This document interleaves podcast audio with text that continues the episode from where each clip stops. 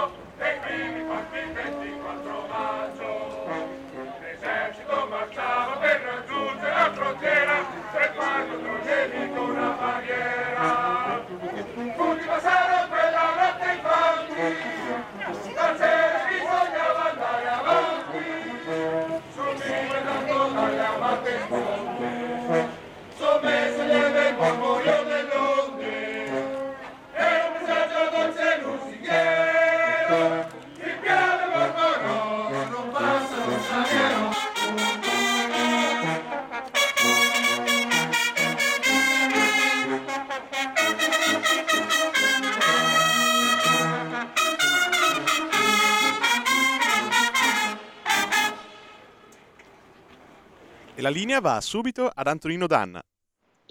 Grazie Meneghino Volante alias Federico Borsari, amiche e amici miei, ma non dell'avventura, il Piave mormorò, non passa lo straniero.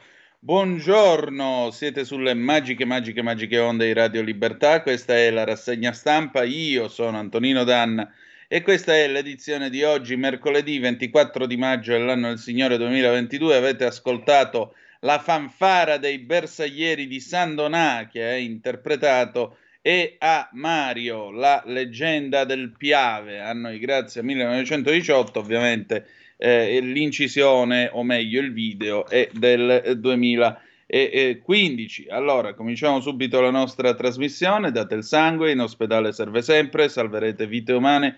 Chi salva una vita umana salva il mondo intero. Secondo appello andate su radiolibertà.net cliccate eh, su Sostienici e poi abbonati, troverete tutte le modalità per sentire questa radio un po' più vostra, dai semplici 8 euro mensili della Hall of Fame fino ai 40 euro mensili a livello creator che vi permetteranno di essere coautori e co-conduttori di almeno una puntata del vostro show preferito con il vostro conduttore preferito. Prima di passare a dare un'occhiata alle prime pagine dei giornali, poi alle 7.50 faremo il punto col nostro Alessandro Russo, Alessandro a Bologna, che ci dirà a una settimana dall'alluvione com'è che vanno le cose dalle sue parti.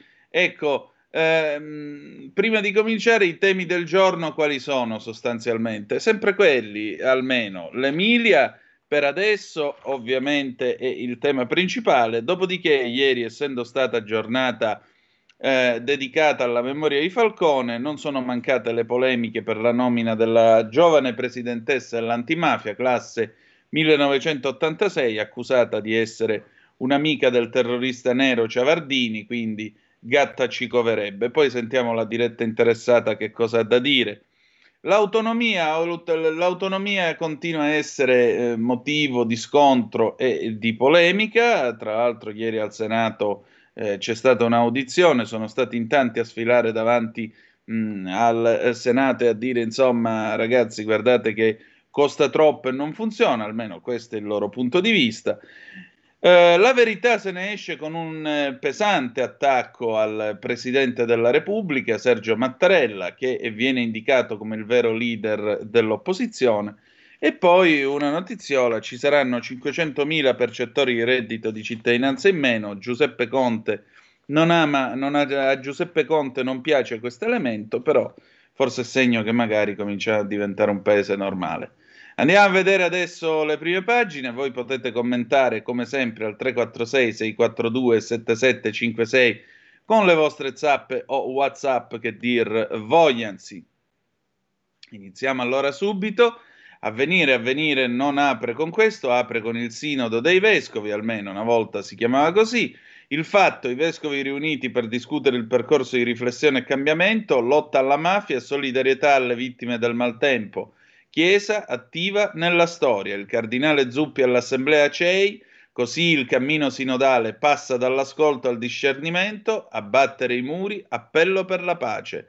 L'accoglienza non è alternativa al contrasto della denatalità, riforme condivise e case ai giovani. Abbiamo poi di spalla l'emergenza, codice degli appalti ancora in vigore in Emilia-Romagna, anche il potenziamento dei rigassificatori, 2 miliardi agli alluvionati, Meloni fatto il massimo, coperture controverse con lotterie e vendita di beni confiscati. Il colloquio col ministro Roccella, fanno di me un nemico, Schlein non copra l'intolleranza, perché ci hanno raccontato che zittire le persone sarebbe democrazia. Corriere della Sera, mitico Corrierone, anche qui l'apertura è ovviamente sull'Emilia. Alluvione sia il decreto, la partita del commissario, Bonaccini serve subito, i morti salgono a 15, aiuti 2 miliardi per ripartire, Meloni prime risposte, sospesi tributi e rate dei mutui, 3 mila euro agli autonomi. Di spalla un intervento di Christine Lagarde che ci dice per i 25 anni della BCE che la moneta unica ha reso l'Europa più resiliente. Io odio la parola resiliente, io spero e prego che venga espunta dal vocabolario. Oggi tu vuoi vendere un pacco di fazzolettini per il moccio al naso? Sono fazzolettini resilienti, mica sono fazzolettini di carta. Ogni minima fissaria resiliente. Vabbè, andiamo avanti. Di spalla Mattarella i clan non sono invincibili, lite sull'antimafia, eletta Colosimo, PD e 5 Stelle insorgono. Oggi lui presenta il documento, PNRR, lavoro e debito, le raccomandazioni di Bruxelles all'Italia, centropagina la fotonotizia, ciclismo, Roglic cede sulla salita finale, la tappa va ad Almeida, il giro si accende sul bondone, Thomas torna in maglia rosa. Il fatto quotidiano, la polizia carica studenti e agende rosse, disturbano la parata del governo. Per ricordare Falcone, botte ai ragazzi antimafia, vietato contestare, picchiati per proteggere Schifani, la galla legato a Dell'Utri e Piantedosi. Commissione antimafia, otto mesi di ritardo, Colosimo è, prese- è presidente fra le proteste, i vice sono De Rao, 5 Stelle e Dattis, Forza Italia. Discorso al Senato è l'ex procuratore generale di Palermo, che oggi è un senatore 5 Stelle. Scarpinato la falconeide dei sepolcri imbiancati, copre le colpe di Stato e 007. Va detto che eh, le botte ai ragazzi antimafia, va detto che quel, per, quel corteo non era stato autorizzato. Il giornale Emilia Romagna in ginocchio, lo Stato c'è, il governo approva il decreto emergenza, subito 2 miliardi per gli alluvionati, tasse sospese fino a settembre, indennità di 3 mila euro. Meloni, risposta immediata, clima di collaborazione, la fuga di PD e 5 Stelle, antimafia alla destra, opposizione spaccata, scontro totale nell'anniversario di Falcone.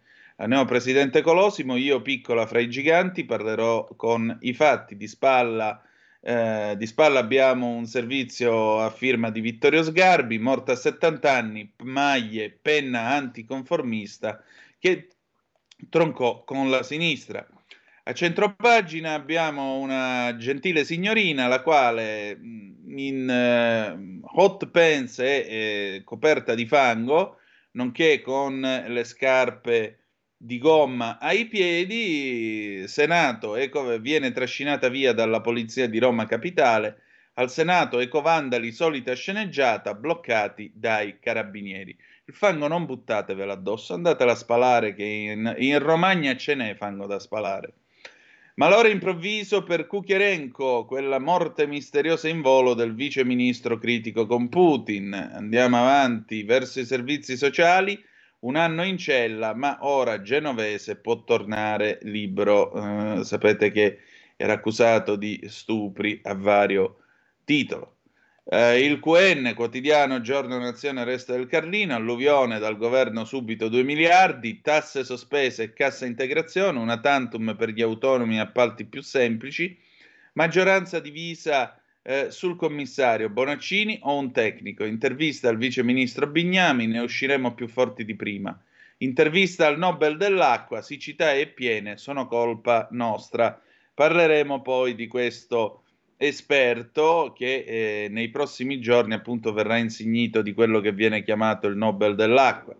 Centropagina abbiamo una fotografia, la fotonotizia, ancora eh, siamo a Conselice, qui nel Ravennate, la città di Conselice nel Ravennate ancora sott'acqua, rischi per la salute. Ci sono questi due soccorritori con l'acqua che arriva loro alla cintola, il paese palude. Eh, per quanto riguarda la parte in basso del, del, della prima pagina del giorno, domani il CDA decisivo, nominerai si, si vira a destra, Bellocchio scrive al Papa e rapito da Pio IX incanta Cannes. Questo è, è il film dedicato al piccolo eh, Edoardo Mortara che eh, venne preso, prelevato da una famiglia di religione ebraica e poi però si convertì e divenne anche sacerdote. Eh, certamente comunque un bru- una brutta storia. Il mattino di Napoli, eccolo qua, autonomia, disastro sanità, audizioni in Senato da costituzionalisti ed esperti, coro di no al piano Calderoli, spacca il paese. Reddito, la stretta funzione, in netto calo le famiglie col sussidio, lo Stato risparmia un miliardo. Il muro contro muro, antimafia, eletta Colosimo, protestano le opposizioni. Centropagina, Napoli, il senza tetto rischia il linciaggio, solidarietà del sindaco all'agente ferito, terrore al Duomo, vigile aggredito, spara tra i turisti, colpito con la spranga da un clochard, esplode sette colpi, mi stava uccidendo. E ora processeranno lui, vedrete. Andiamo a vedere il tempo, governo al lavoro, eh, 2 miliardi per l'Emilia, Meloni annuncia l'entità degli interventi per gli aiuti dopo il dramma alluvione, tasse sospese fino a settembre, 3 mila euro agli autonomi, stipendi pagati nel pubblico, inoltre stop a mutui e bollette, tre mesi di cighe ai lavoratori di aziende chiuse per danni. Eh, in basso, fermati mentre sparano acqua con l'estintore, altri si ricoprono di fango. Blitz al Senato degli ecovandali. A centropagina l'implacabile ritorno di eh, Osho, il tempo di Osho tra Renzi e, e Calenda, spunta il vademecum per litigare, ci sono eh, Calenda e Renzi fotografati, Calenda punta il dito verso Renzi e gli dice domani tocca a te lava i piatti. Impareggiabile, veramente. Allora andiamo avanti con Repubblica. Repubblica la butta, insomma, la butta sul drammatico, la nomina contestata, strappo sull'antimafia. Nell'anniversario di Capaci lo sfregio della maggioranza, eletta presidente Chiara Colosimo vicino all'ex Nar Ciavardini, i parenti delle vittime di stragi, bruttissimo segno, tensione al corteo per Falcone a Palermo, la polizia blocca gli studenti. Cafiero De Rao vogliono il potere assoluto, non si fermino le inchieste. Cafiero De Rao oggi è eh, ehm, deputato dei 5 Stelle, vicepresidente della eh, commissione parlamentare antimafia. Eh, questo lo possiamo definire ex giudice. Dice appunto a eh, Repubblica la destra vuole il potere assoluto. Eh, centropagina fotonotizia con Selice in provincia di Ravenna, viene inquadrata in queste due fotografie, una prima e l'altra dopo l'alluvione, adesso pare praticamente di vivere in Vietnam e non in Romagna. Alluvione, il governo stanzierà 2 miliardi, ma la Lega dice di no a Bonaccini, commissario. La stampa, Colosimo all'antimafia, una pagina nera, nel giorno del ricordo dei capaci, eletta la deputata accusata di essere vicini a Ciavardini, opposizioni via dall'aula. Notizia di apertura sotto, il CDM approva il provvedimento, scontro su Bonaccini commissario, De Gennaro nuovo capo della finanza, 2 miliardi per il Salva Romagna, proroghe, CIG, tutele per i dipendenti pubblici eh, e per la ricostruzione. Mattarella, Italia solidale. Il sondaggio a cura di Alessandra Ghisleri, Nostra Signora dei Sondaggi, il caro vita fa paura più del clima malato, centropagina Putin che parla al podio, l'ammissione dello zar, la Russia vive una fase, una fase difficile, Putin momento duro. Tiremmo innanzi, la verità basta con la favoletta dell'arbitro, Mattarella capo dell'opposizione, visto il vuoto della Schlein, l'uomo del colle fa supplenza. E Bacchetta più non posso, dalle riforme all'UE, dal virus ai balneari, nulla è risparmiato agli usurpatori di Palazzo Chigi contro il governo il presidente ha persino arruolato Alessandro Manzoni. Sotto abbiamo Daniele Capezzone, rassegnatevi, l'etnia esiste, l'Italia dello scrittore, una di lingue, di memorie e di sangue, come scrive in marzo 1821. Francesco Borgonovo, implacabile pure lui, A questo punto vale ogni cosa, questo è geniale. Pure Foscolo pensava al PD mentre scriveva i sepolcri imbiancati e c'ha ragione. Alluvione, la Meloni mette 2 miliardi, adesso deve disinnescare gli ecofanatici, aiuti importanti per la Romagna, resta il pericolo dei comitati ambientalisti che bloccano tutte le opere per arginare le piene. Centropagina, la fotonotizia e il Ponte Morandi, l'uomo dei Benetton confessa, ma ora rischia di azzoppare il processo. Libero, Conte perde 500.000 fannulloni. Col centrodestra al governo crolla il numero dei percettori di eh, reddito. L'assemblea della CEI, i vescovi scomunicano la Schlein, il cardinale Zuppi striglia Elli sull'utero in affitto, usano la povertà delle donne. Arrivano i soldi per l'alluvione, stanziati più di 2 miliardi, il servizio di Francesco Storace. L'intervista al professor Giorgio Palù dell'AIFA sulle campagne salutiste, Dire che il vino uccide non è neanche scienza, ecco, tanto per chiarirci. Un'occhiata ai nostri quotidiani economici, il quotidiano di Sicilia, PNRR, obiettivo 2026, l'Italia in ritardo, serve uno sprint per il futuro del paese. Indispensabile non mancare il treno dello sviluppo per far crescere PIL e occupazione. L'Italia vista da sud, la deputata di Fratelli d'Italia è stata scelta come presidente della commissione bicamerale critiche da parte di PD e 5 Stelle, antimafia politica unita nel ricordo di Falcone, ma è scontro aperto sulla nomina della Colosimo, poi vi ragguaglieremo meglio con le vive parole della diretta interessata. Italia Oggi, Italia Oggi apre con eh, le, l'Emilia, una regione in ginocchio, inchiesta di Italia Oggi fra gli agricoltori e le zone alluvionate. Danni peggiori del previsto, sott'acqua 60.000 ettari agricoli, frutteti, vigneti e allevamenti, il servizio dei mercoriali a pagina 21. Uh, manca il personale, niente vacanze in Sardegna per, ehm, per i dializzati. Poi abbiamo uh, Tino Oldani a pagina 9. L'Ucraina costruirà i nuovi tank Leopard grazie a una joint venture con la Germania. E poi l'implacabile, come sempre, diritto e rovescio di Pierluigi Magnaschi. Francesca Pandini, 47 anni, primo sindaco di centrodestra di Galeata, Forlice Sena, ufficialmente eletta primo cittadino, alle 18 del 15 maggio scorso non ha fatto a tempo a essere nominato ufficialmente nel ruolo che le spetta, che il suo comune è stato investito in pieno dall'alluvione che ha colpito la Romagna. Ho indossato subito, dice la Pondini, il giubbino della protezione civile perché non dispongo ancora della fascia tricolore. Anzi, non ho giurato e non ho nemmeno una giunta. La neosindaca, però, che pure è uscita da poco da una combattuta competizione politica, riconosce: Ho avuto subito il sostegno dei comuni vicini. Tutti si sono dimostrati sensibili a prescindere dalle appartenenze politiche. Mentre il clima politico romano si ingaglioffisce, assumendo sempre più connotati da centro sociale, in periferia, specie quando c'è bisogno, le varie forze politiche sono sempre più disposte a collaborare fra loro a vantaggio dei loro cittadini. Era ora, lo diciamo pure noi. Abbiamo ancora un minuto e mezzo, quindi diamo un'occhiata ai quotidiani eh, locali. Brescia oggi, le paghe di sindaca e giunta, Corriere del Mezzogiorno Campania, Cultura, San Carlo ancora sciopero. Proclamato dai sindacati il servizio studi della Camera sulla norma anti-Lisner, incostituzionale.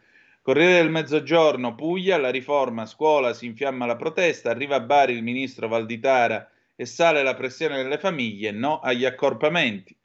Corriere d'Orso del Trentino, Corriere Trentino, la missione, pressing sulla UE, meno protezioni per orsi e lupi, Trento e Bolzano chiedono più autonomia. Corriere del Veneto, Venezia e Mestre, Zai al Senato, autonomia graduale. Corriere della Sera, Dorso di Bergamo, dopo Gori, vertice e tensione a sinistra. Corriere della Sera, Dorso di Brescia, Brescia in rosa, il Giro d'Italia con la fiamma sempre viva. Corriere della Sera, Dorso di Roma, arrestato il prof di religione pedofilo, violenze sessuali su quattro minori, Campoli a lungo responsabile nazionale di Azione Cattolica Ragazzi. Corriere Torino, Torino progetta le città intelligenti, quartieri sostenibili e case accessibili, al lavoro 353 ingegneri, architetti e data scientist, Corriere dell'Alto Adige, pressing sull'UE, meno protezioni per orsi e lupi, Corriere di Bologna, l'emergenza, serve subito il commissario, Bonaccini, e il mondo produttivo consegnano un documento a Meloni, il governo stanzia 2 miliardi di euro. E i PM indagano a Ravenna per disastro colposo. Corriere della Romagna, Rimini e San Marino, Fogne, Vaschi e Fiume, Rimini si è salvata così. L'assessore Montini, il piano di balneazione si è rivelato fondamentale, ha trattenuto l'acqua e l'ha riversata in mare a mille metri dalla riva. Vasco Rossi, tutto pronto per i concerti. Rimini, sto arrivando. Eeeh. Abbiamo al telefono Alessandro da Bologna, pronto? Buongiorno. Buongiorno Antonino, buongiorno a tutti gli ascoltatori. Allora, senti, tu mi hai mandato un po' di foto che adesso giro al nostro Meneghino Volante e possiamo già eh, proiettarle. Eh, che cosa mi mostri in queste foto? Che cosa stiamo vedendo? Allora, stiamo vedendo eh, la situazione comu- su, sul comune di Pianoro e stiamo mm. vedendo la situazione a Botteghino di Zocca, perché il comune di Pianoro si sviluppa su due valli, la valle del Savena, dove passa il Savena, e la valle il Val di Zena, dove passa lo Zena. Ecco, le foto che eh, stai vedendo eh, sono quelle della Val di Zena. E quindi ecco. Botteghino di Zocca è stata assolutamente sommersa dal, dal fiume Zena eh, che eh, non è stato mantenuto, cioè il fatto che il fiume Zena fosse pieno di detriti e non so se si vede in un'altra foto che ho mandato invece sì la c'è la foto del ponte di... che sotto esatto, del ponte invaso Pianoro esattamente piena di detriti piena di, di, di, legna piena di alberi che hanno ostruito, eh, hanno ostruito i fiumi e quindi a quel punto i fiumi sono esondati. Eh, ma è colpa stato... della CO2, tu non capisci niente, lo sai. È probabile, è probabile, è una vita che non capisco niente, continuo. Tu e eh... tutti i tuoi compaesani, perché evidentemente non avete che è la CO2 che vi ha, vi ha spinti a credere a queste cose. Certamente non è, non è il fatto che eh, i fiumi non siano stati mantenuti bene, che eh, gli alberi caduti, la legna caduta o altri detriti non fossero, non fossero tolti, perché in effetti se i fiumi fossero stati davvero trattati correttamente, fossero stati liberati, eh, probabilmente tutti questi danni non ci sarebbero stati, perché esatto. così come è vero che le, la, la pioggia, l'alluvione è stata davvero torrenziale, è però vero che tutti i vari fiumi avevano le, i loro letti ostruiti, pieni di qualsiasi cosa. Ecco, mh, mm, qua bisogna, bisogna farsi una domanda e darsi una risposta, perché poi, come vedi, botteghino di zocca sotto un metro di acqua, anche di più, eh, ha subito dei danni come, come tutti i nostri comuni, come tutta l'Emilia Romagna, insomma ci sono stati dei danni importanti, danni che poi subiremo ancora perché su Pianoro a Rastignano ci sono dei ponti che sono chiusi, ci sono delle strade che sono franate, eh, la Lungosavena che va verso, eh, verso Loiano eh, è franata. Eh, vicino al comune di Pianoro, quindi il comune di Monterenzio, è stato colpito in maniera fortissima da, eh, da, da, da questi danni dell'alluvione eh, il centro di Monterenzio è stato davvero duramente eh, sconvolto e duramente danneggiato eh, da, da, da, tutti i detriti che sono caduti e dalle frane che si sono staccate dal, dalle colline, quindi ci sono danni che non sono così facilmente quantificabili, è stato quantificato almeno 100 milioni di euro nella, nella città metropolitana di Bologna, però poi i danni li vedremo anche perché tanti piccoli agricoltori e, e tante piccole attività sono state messe in ginocchio, ristoranti, eh, insomma davvero, davvero siamo qua a, a cercare di capire eh, ancora quali sono stati i danni. In tutto questo però eh, diciamo che ci sono anche delle, delle luci che si sono accese perché eh,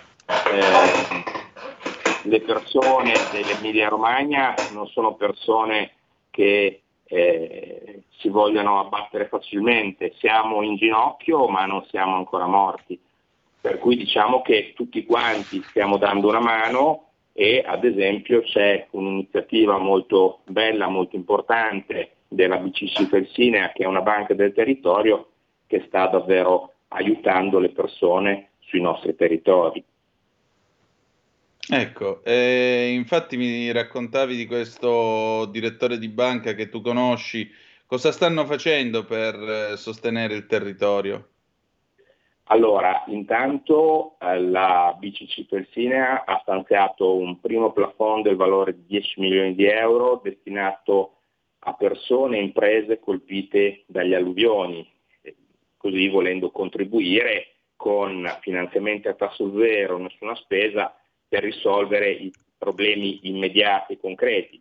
E poi una cosa molto bella, molto, molto importante, è che a Monterenzio eh, è stata messa a disposizione nella zona di Monterenzio, sempre dalla BCC, eh, una sala polivalente, perché la banca ha delle strutture, e eh, questa sala polivalente è destinata ehm, all'amministrazione locale, ai ragazzi, a, agli studenti per, per, seguire le loro lezioni e perché proprio insomma, ehm, le strutture anche scolastiche nel comune di Monterenzio sono state gravemente danneggiate e in parte non sono senz'altro agibili. Quindi la BCC Felsinea sta aiutando concretamente tutte le persone sul nostro territorio e in questo caso con le sue strutture il, le, le, persone di Monterenzio, la comunità di Monterenzio a, eh,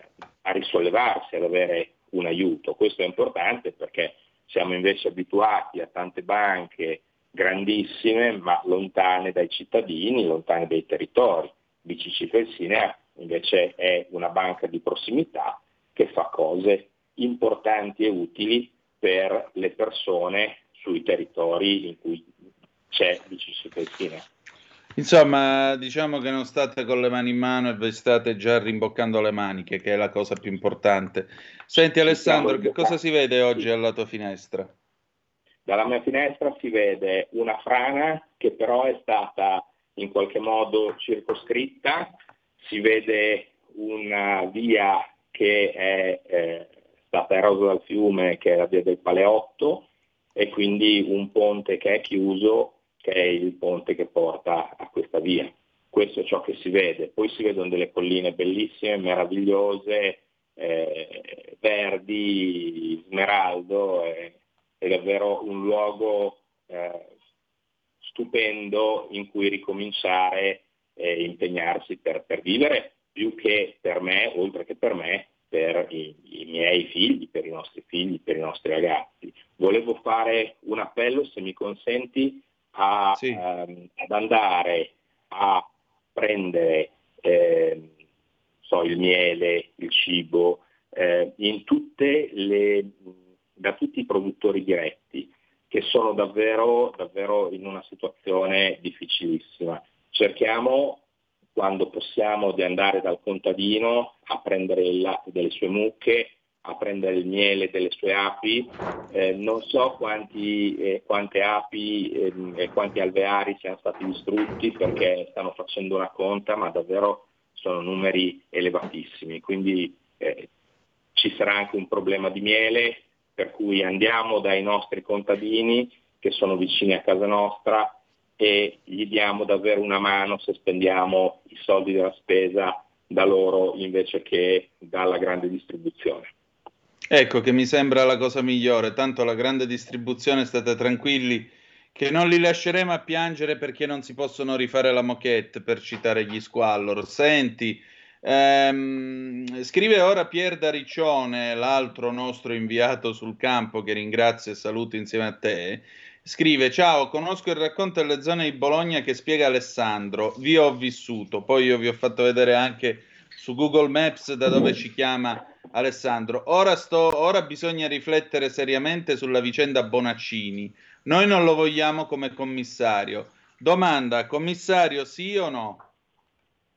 Allora, io sono d'accordo con Pierre, nel senso che gli stessi, gli stessi che non hanno fatto quello che doveva essere fatto fino in fondo e che non hanno pulito gli argini dei fiumi, gli alberi dei fiumi, non hanno messo a posto eh, i fiumi anche interrati che passano nella città di Bologna, sono poi gli stessi che dovranno ripristinare e ricostruire.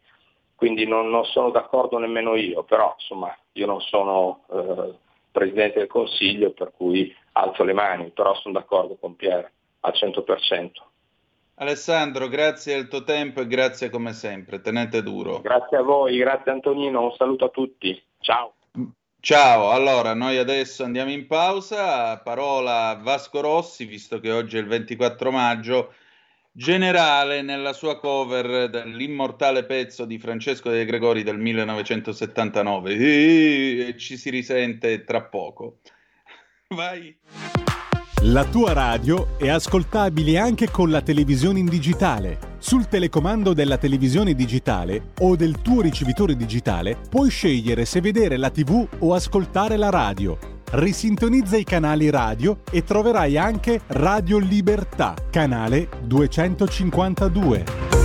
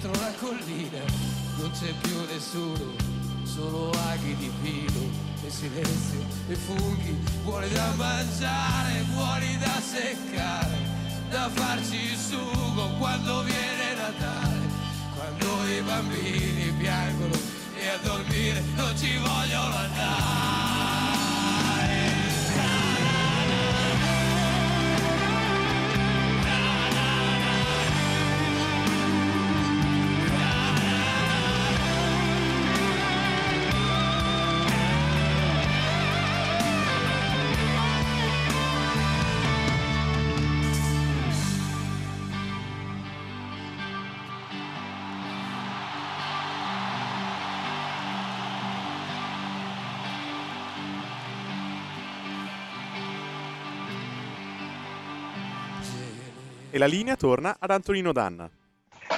Eh, grazie Federico.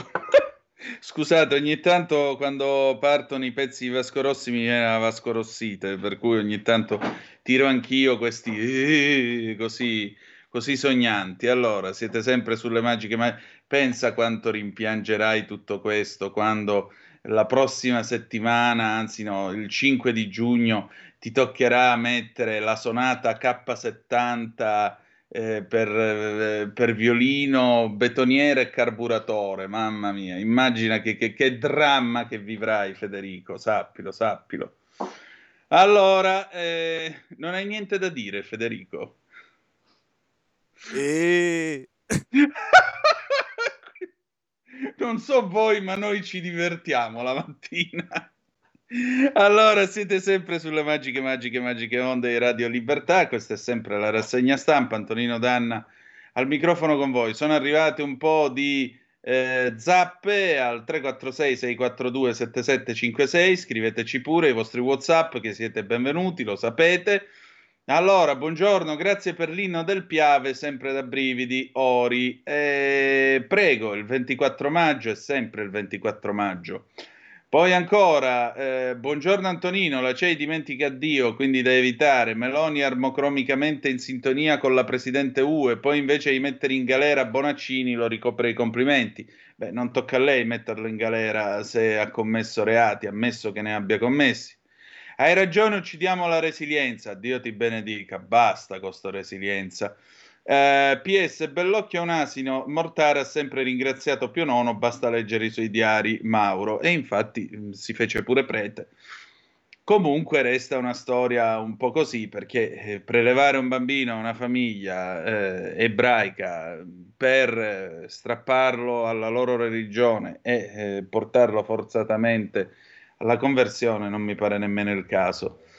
Eh, ma quali sono le motivazioni valide per cui l'opposizione è ostile al federalismo? Marco da Milano. Sostanzialmente perché, secondo loro, costerebbe troppo, non, ga- non garantirebbe l'assistenza territoriale, i livelli minimi in tutta Italia e eh, sostanzialmente sarebbe anche un po' la fine, questo lo aggiungiamo a margine, sarebbe anche un po' la fine di tutti quei sistemi di potere potentati che si sono costruiti e hanno prosperato nelle regioni su appalti e quant'altro. Ehm, ciao, conosco eh, Pierre, ve l'ho letto. Se fanno Bonaccini tonni, eh, commissario e ciliegina sulla torta, voto no per Bonaccini. Buongiorno Antonino, bu- buongiorno a te. Bonaccini commissario, oltre il danno alla beffa, poveri emiliani. Ma Vasco Rossi che fa per la sua terra? Marco da Milano. Eeeh, quante cose vuoi sapere? No, il Corriere della Romagna dice che sta per fare questo mega concertone eh, a Rimini, se non sbaglio. Buongiorno, no Bonaccini commissario. Paola, Antonino, le scelte musicali del direttore non si toccano. Sì, ma lo sapete, c'è una faida interna alla radio.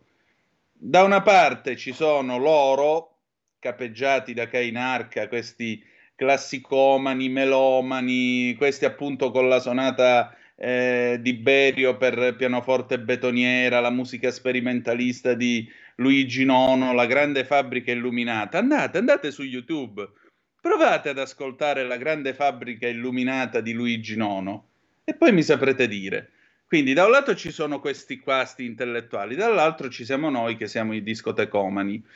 Ieri sera Bonaccini parlava ancora di CO2, mettere Bonaccini commissario dei lavori è come mettere un ladro a guardia del suo furto. Romagnoli, mi raccomando, votate ancora il PD. Votate ancora Schlein e Bonaccini, già che ci siamo, questi eh, i caveat dei nostri ascoltatori. E allora andiamo a vedere un pochettino chi è che invece alla storiella della CO2 non ci crede, perché sapete che se tu dici queste cose diventi immediatamente un ignorante, uno straccione, uno brutto, che fa schifo, che gli puzzano i piedi, non si lava e così via. Bene, allora siamo qua su eh, Il Giorno, pagina numero 6 per la precisione. Il Nobel dell'acqua, la siccità e le piene sono colpa nostra, stupidi i no agli invasi. Vi invito a mettervi comodi, soprattutto a mettervi le mani nei capelli. Io non lo posso fare non avendone assai, perché tra poco voi sentirete una cosa che vi ribalterà sulla poltrona. Allora, il professor Rinaldo è uno dei massimi esperti di idraulica al mondo. Osservando le mappe, il rischio dell'Emilia Romagna era noto. Si ripeteranno eventi, eventi estremi. Parlare del taglio degli alberi è surreale. Il servizio a cura della collega Marcella Cocchi. Andrea Rinaldo è stato ribattezzato il Nobel dell'acqua perché riceverà in agosto a Stoccolma il più prestigioso premio legato agli studi sulle reti fluviali, sul binomio nel, del secolo piene siccità, sul rapporto tra le comunità e i corsi d'acqua. Ma poiché lo scienziato è stato anche azzurro di rugby, proprio dal mondo della palla ovale attinge ora per trasmetterci una lezione comprensibile a tutti. Scienze e rugby, professore? Quello che insegna lo sport di contatto è che il risultato è la logica conseguenza del lavoro impiegato per ottenerlo. Le cose non accadono per caso. L'emergenza climatica ci sovrasta, dobbiamo adattarci, non facciamo i mercanti di dubbio, definiamo oggi gli interventi caso per caso, laicamente. Nel giro di cento anni, eh, io sono nato e cresciuto a Venezia, nel giro di cento anni la mia città sparirà se non cominciamo adesso a risolvere i problemi. Attenzione che ora arriva la botta. Mai sentito parlare della commissione De Marchi? Risposta. Era il 1966, vero? Quella commissione sulla fragilità idraulica e geologica concluse che era necessario costruire alcuni grandi invasi, ma non sono mai stati fatti. 1966, vi rendete conto? 1966, la televisione aveva solo due canali, Caterina Caselli cantava Nessuno mi può giudicare, la gente andava forte, chi se la poteva permettere, con la Giulia Bollino Oro, e però, come vedete, quella raccomandazione di costruire due, de, due grandi invasi non è stata rispettata. Uh, vi ripeto, quella commissione del 66 sulla fragilità idraulica e geologica concluse che era necessario costruire alcuni grandi invasi ma non sono mai stati fatti. Attenzione, perché spesso sulle materie idrauliche colpa e castigo non coincidono. Prima, alluvi- prima che le due alluvioni devastassero l'Emilia-Romagna, l'allarme era la carenza d'acqua. Poi altro che nera che non si vedeva da una vita intera come cantava De André, si piangono morti, si contano danni miliardari, una tragedia peggiore del terremoto. In America chiamano gli eventi estremi i tre pugni, siccità, fuochi e piene. A noi sono mancati gli incendi, per fortuna, ma vabbè, ma tanto, professore, quest'estate ha voglia.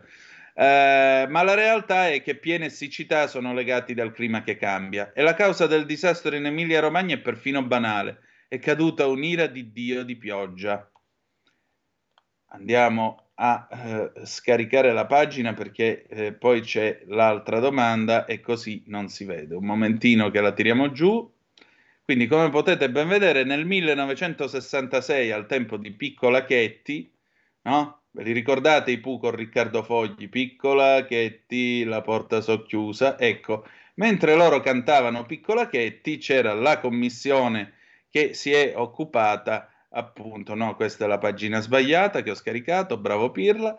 Eh, c'era questa commissione che appunto si occupò di dire ragazzi qui c'è da fare una serie di grandi invasi per tutelare il territorio nel nord Italia. Queste, ehm, questa raccomandazione è rimasta lettera morta. Nel frattempo Fogli ha avuto il tempo di uscire dai Pooh, mettersi con Patti, Par- con Patti Bravo, lasciarla fare il solista e rientrare nei Pooh.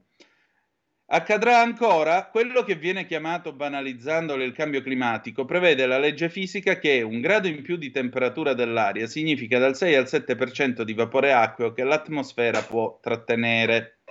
C'è più acqua, dove volete che vada, cadrà più intensamente, in modo più concentrato e si creeranno meteore che hanno una dimensione in genere coincidente con quella critica per i bacini, né troppo grandi né troppo piccoli, proprio come in Emilia-Romagna. Il rischio è stato sottovalutato? Osservando le mappe del rischio piena, l'Emilia-Romagna era grande come una casa in quelle dell'Ispra, per esempio. Era arcinoto che sarebbe successo. Gente che sa leggere e scrivere in Italia, sia negli apparati tecnici dello Stato e delle regioni, sia nelle università, ce n'è molta.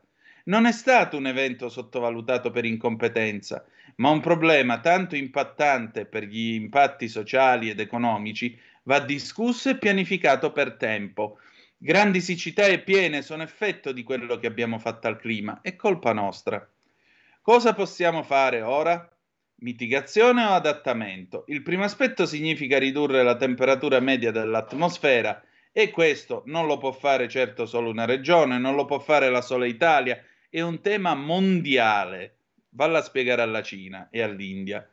L'adattamento invece spetta a noi, occorre trovare sistemi che riducano l'impatto delle piene. E questo valla a spiegare alla Schlein che disse io non sono una tecnica, ma aveva queste responsabilità. Quali sono? L'unica soluzione può essere costruire in vasi grandi e piccoli, le famose soluzioni che nessuno vuole nel proprio giardino, ma i no preconcetti sono da stupidi. Che dire della pulizia dei fiumi o della salvaguardia di alberi e letti nei corsi d'acqua? Se cadono 500 mm di pioggia in 36 ore, c'è bisogno di bacini giganteschi e con una eterogeneità spaziale variegata ed estremamente complessa. È surreale che si parli del taglio degli alberi quando si verifica un evento estremo come questo. A Venezia è quello che si chiama un brusco, brufolo sulla gobba. Tagliare gli alberi è sbagliato, per carità, stanno bene dove sono i fiumi, ma l'ostruzione provocata da vegetazione esiste solo se la corrente scorre con gran forza. L'eccesso d'acqua in Emilia-Romagna non si gestisce grattando i fiumi. Ho visto la portata dell'Idice, mi ha sconvolto. Il fiume nel tempo si è trovato un'altra strada. Arrivano dal governo i primi fondi, ristori e moratorie. Perché si interviene al massimo per, imp- per riparare un'emergenza? Abbiamo sfregiato il territorio, sì, ma sfregiare ha un significato complesso. La cementificazione è in parte corollario di un sistema di vita in cui gli uomini vivono meglio, anche nelle campagne. Quello che non può aspettare invece è una nuova coscienza collettiva sul clima. Dal Polesine al Vajont a Sarno l'Italia non ha imparato nulla? Dal 51 a oggi la situazione è completamente diversa.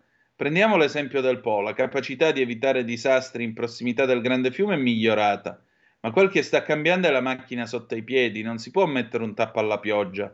Questo è un tema serissimo. Negli ultimi otto anni i termometri che registrano la temperatura nel mondo ci dicono che non è mai stato così caldo. Verrà il dubbio che Greta abbia ragione oppure no? Non possiamo liquidarla. I corsi d'acqua, alla base storicamente delle grandi civiltà dalla Mesopotamia in poi, saranno una delle piaghe del futuro? Non bisogna tornare all'Arcadia. Ho un approccio popperiano rispetto alla società non siamo mai stati così bene, ma dobbiamo cambiare meda- mentalità. In Italia abbiamo una delle comunità idrologiche migliori al mondo. Sfruttiamola e facciamo queste cacchio di dighe. Allora, già che ci siamo. Sono arrivate altre zappe mentre vi leggevo questo pezzo. Momentino. Allora, eh, mi propongo come mediatore nella faida interna Radio Libertà. Ascolto da Monteverdi e Linkin Park, Walter tu sei un genio. Uh, Giussi, intanto la Meloni ci sta portando dritti in un conflitto nucleare per fare la sguattera Stoltenberg e Bidet che così le blindano la poltrona, unico argine il capitano. Il capitano è dentro il governo, il governo è atlantista e non ci sarà nessuna guerra nucleare. Uh, poi ancora, mh, mm, buongiorno, la, tutta la mia solidarietà ai romagnoli, io non me la prenderei solo col governatore Bonaccini ma principalmente con la Schlein che era delegata all'ambiente. Comunque i cittadini dovrebbero riflettere molto bene prima di mettere la croce e non farsi imbesuire dall'antifascismo tirato dal cappello ad hoc e convenienza. Lidia da Turbigo, e c'hai ragione. Tra violini e musica pop rock, viva la buona musica, ce n'è in entrambi i generi, io ascolto entrambi giusi. Questa è una risposta un po' democristiana, però ci piace. Ci sono due audio, sentiamo un po' Federico, chi è? Ciao Antonino, sono Pietro Bergamo.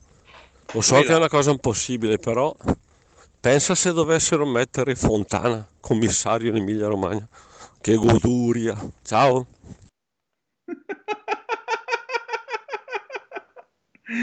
Questo sarebbe un momento di grande situazionismo e sarebbe molto divertente in effetti, però eh, siamo davanti a una tragedia, ma come sapete, diciamo che avrebbe il suo perché. Ce n'è un altro, se non sbaglio, mh, mm, Federico. Buongiorno, ne vedo Antonino. due. Buongiorno a tutti gli ascoltatori. Dalla caverna di Bergamo. Eh, Bonaccini, presidente, se non è riuscito a spendere gli 80 milioni o quelli che erano a suo tempo, come pensiamo che sia capace di spendere questa montagna di soldi che starà arrivando? Forse sarà capace questa volta.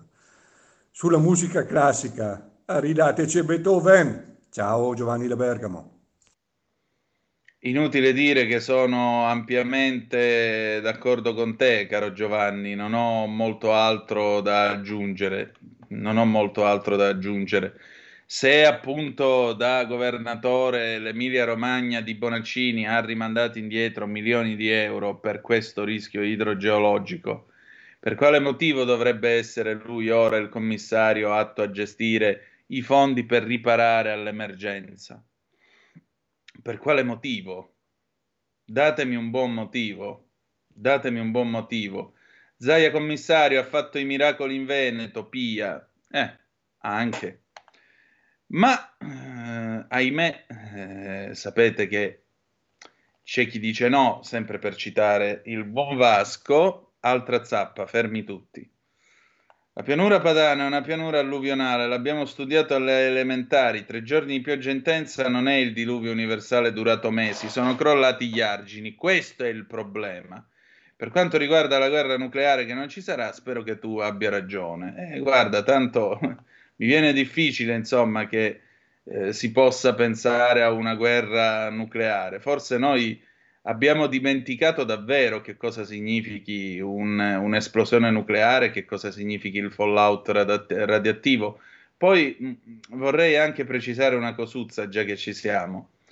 Il pianeta questo è. Non siamo nel 1945 che c'è l'America che di atomiche ne ha due, la Russia nessuna e gli altri non manco sanno che cos'è.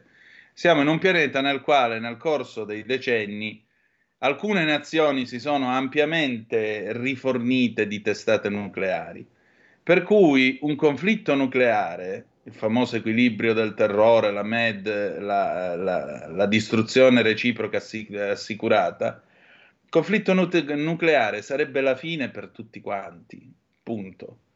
Perché poi non è soltanto la distruzione, ma l'uso in massa di queste armi porterebbe a un tale fallout radioattivo che intanto troncherebbe tutte le trasmissioni, quindi nessuno sarebbe più in grado di coordinare un bel nulla, sia da un punto di vista civile che da un punto di vista penale, eh, militare, scusate.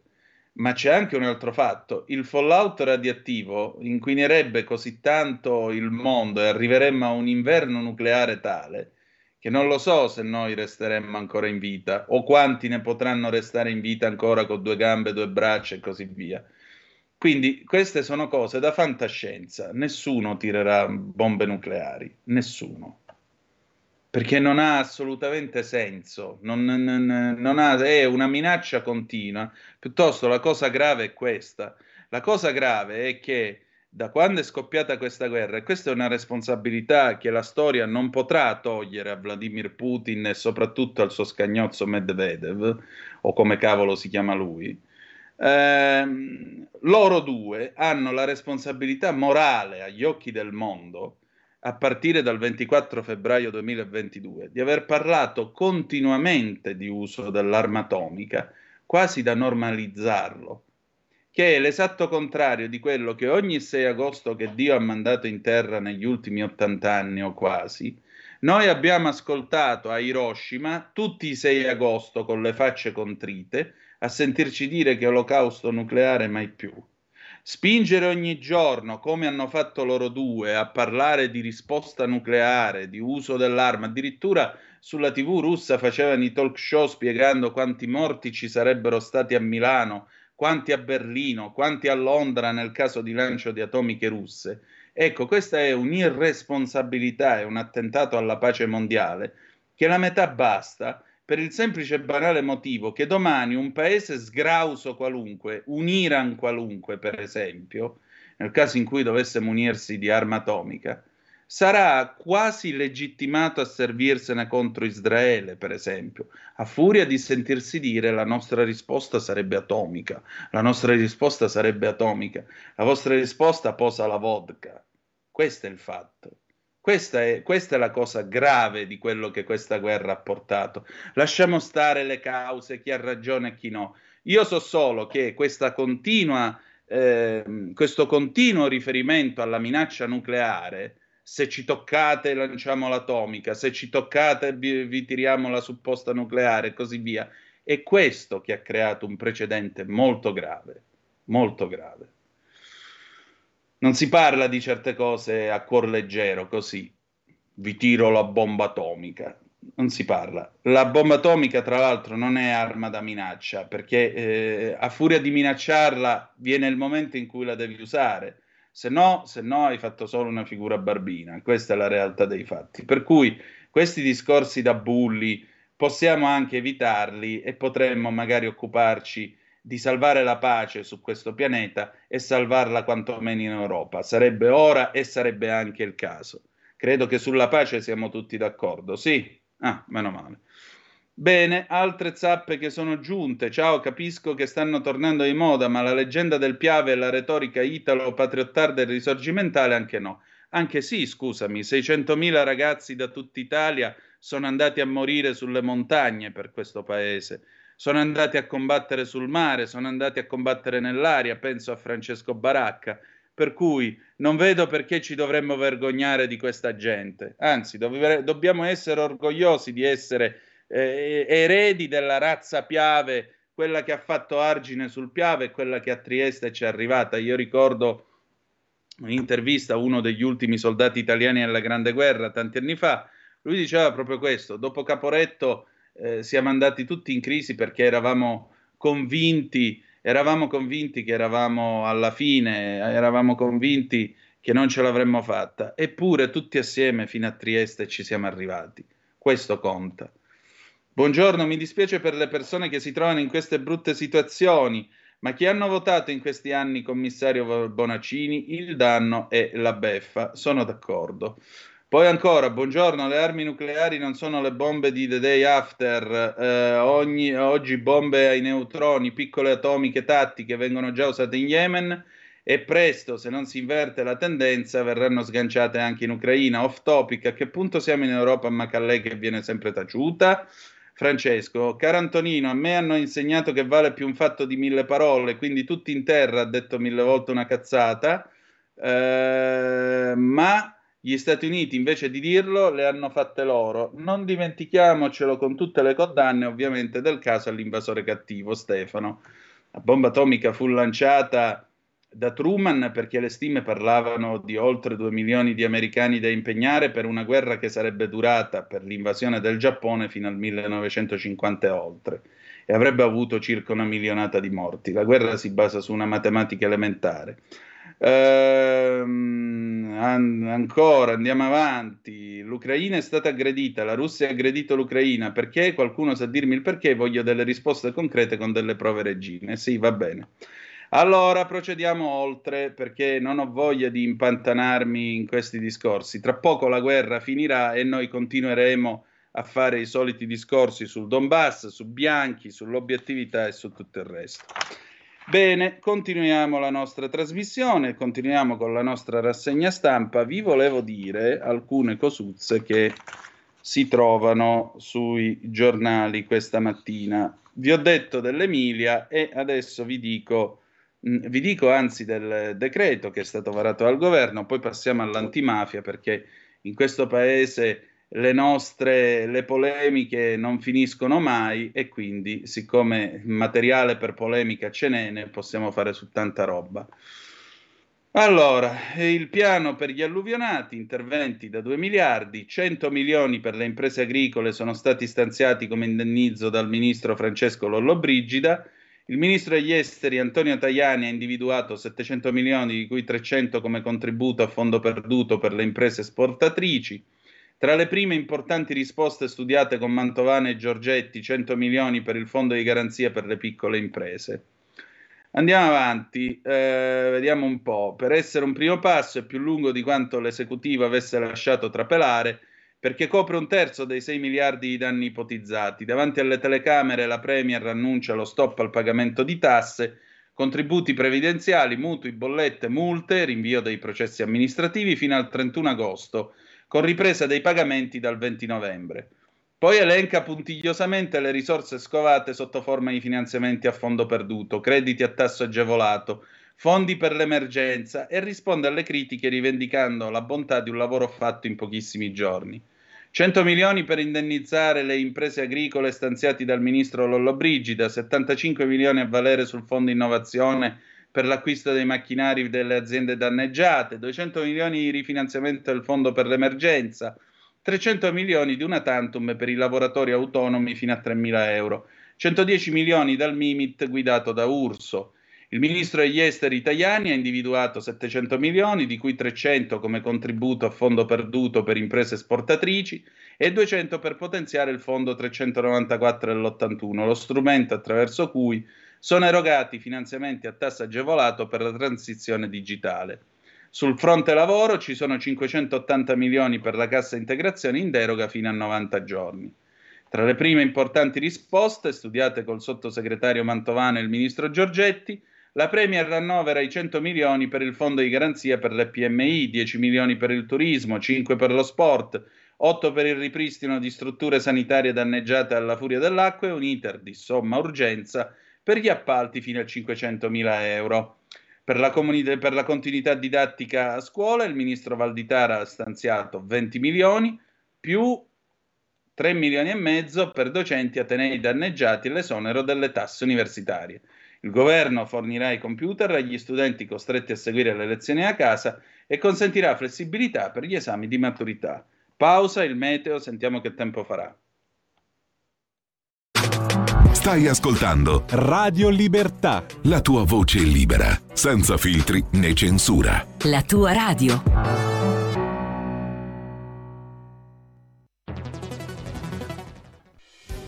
Quotidiano di Sicilia, il quotidiano d'Italia, l'informazione che ribalta i luoghi comuni, una vera visione dei fatti, l'Italia vista da sud. Ogni siciliano che vive in Italia e nel mondo è una risorsa, è protagonista della crescita della nostra nazione. Dai forza alla crescita della nostra isola, abbonandoti al QDS digitale più archivio a soli 99 euro annui. Quotidiano di Sicilia, il quotidiano d'Italia una scelta di valore.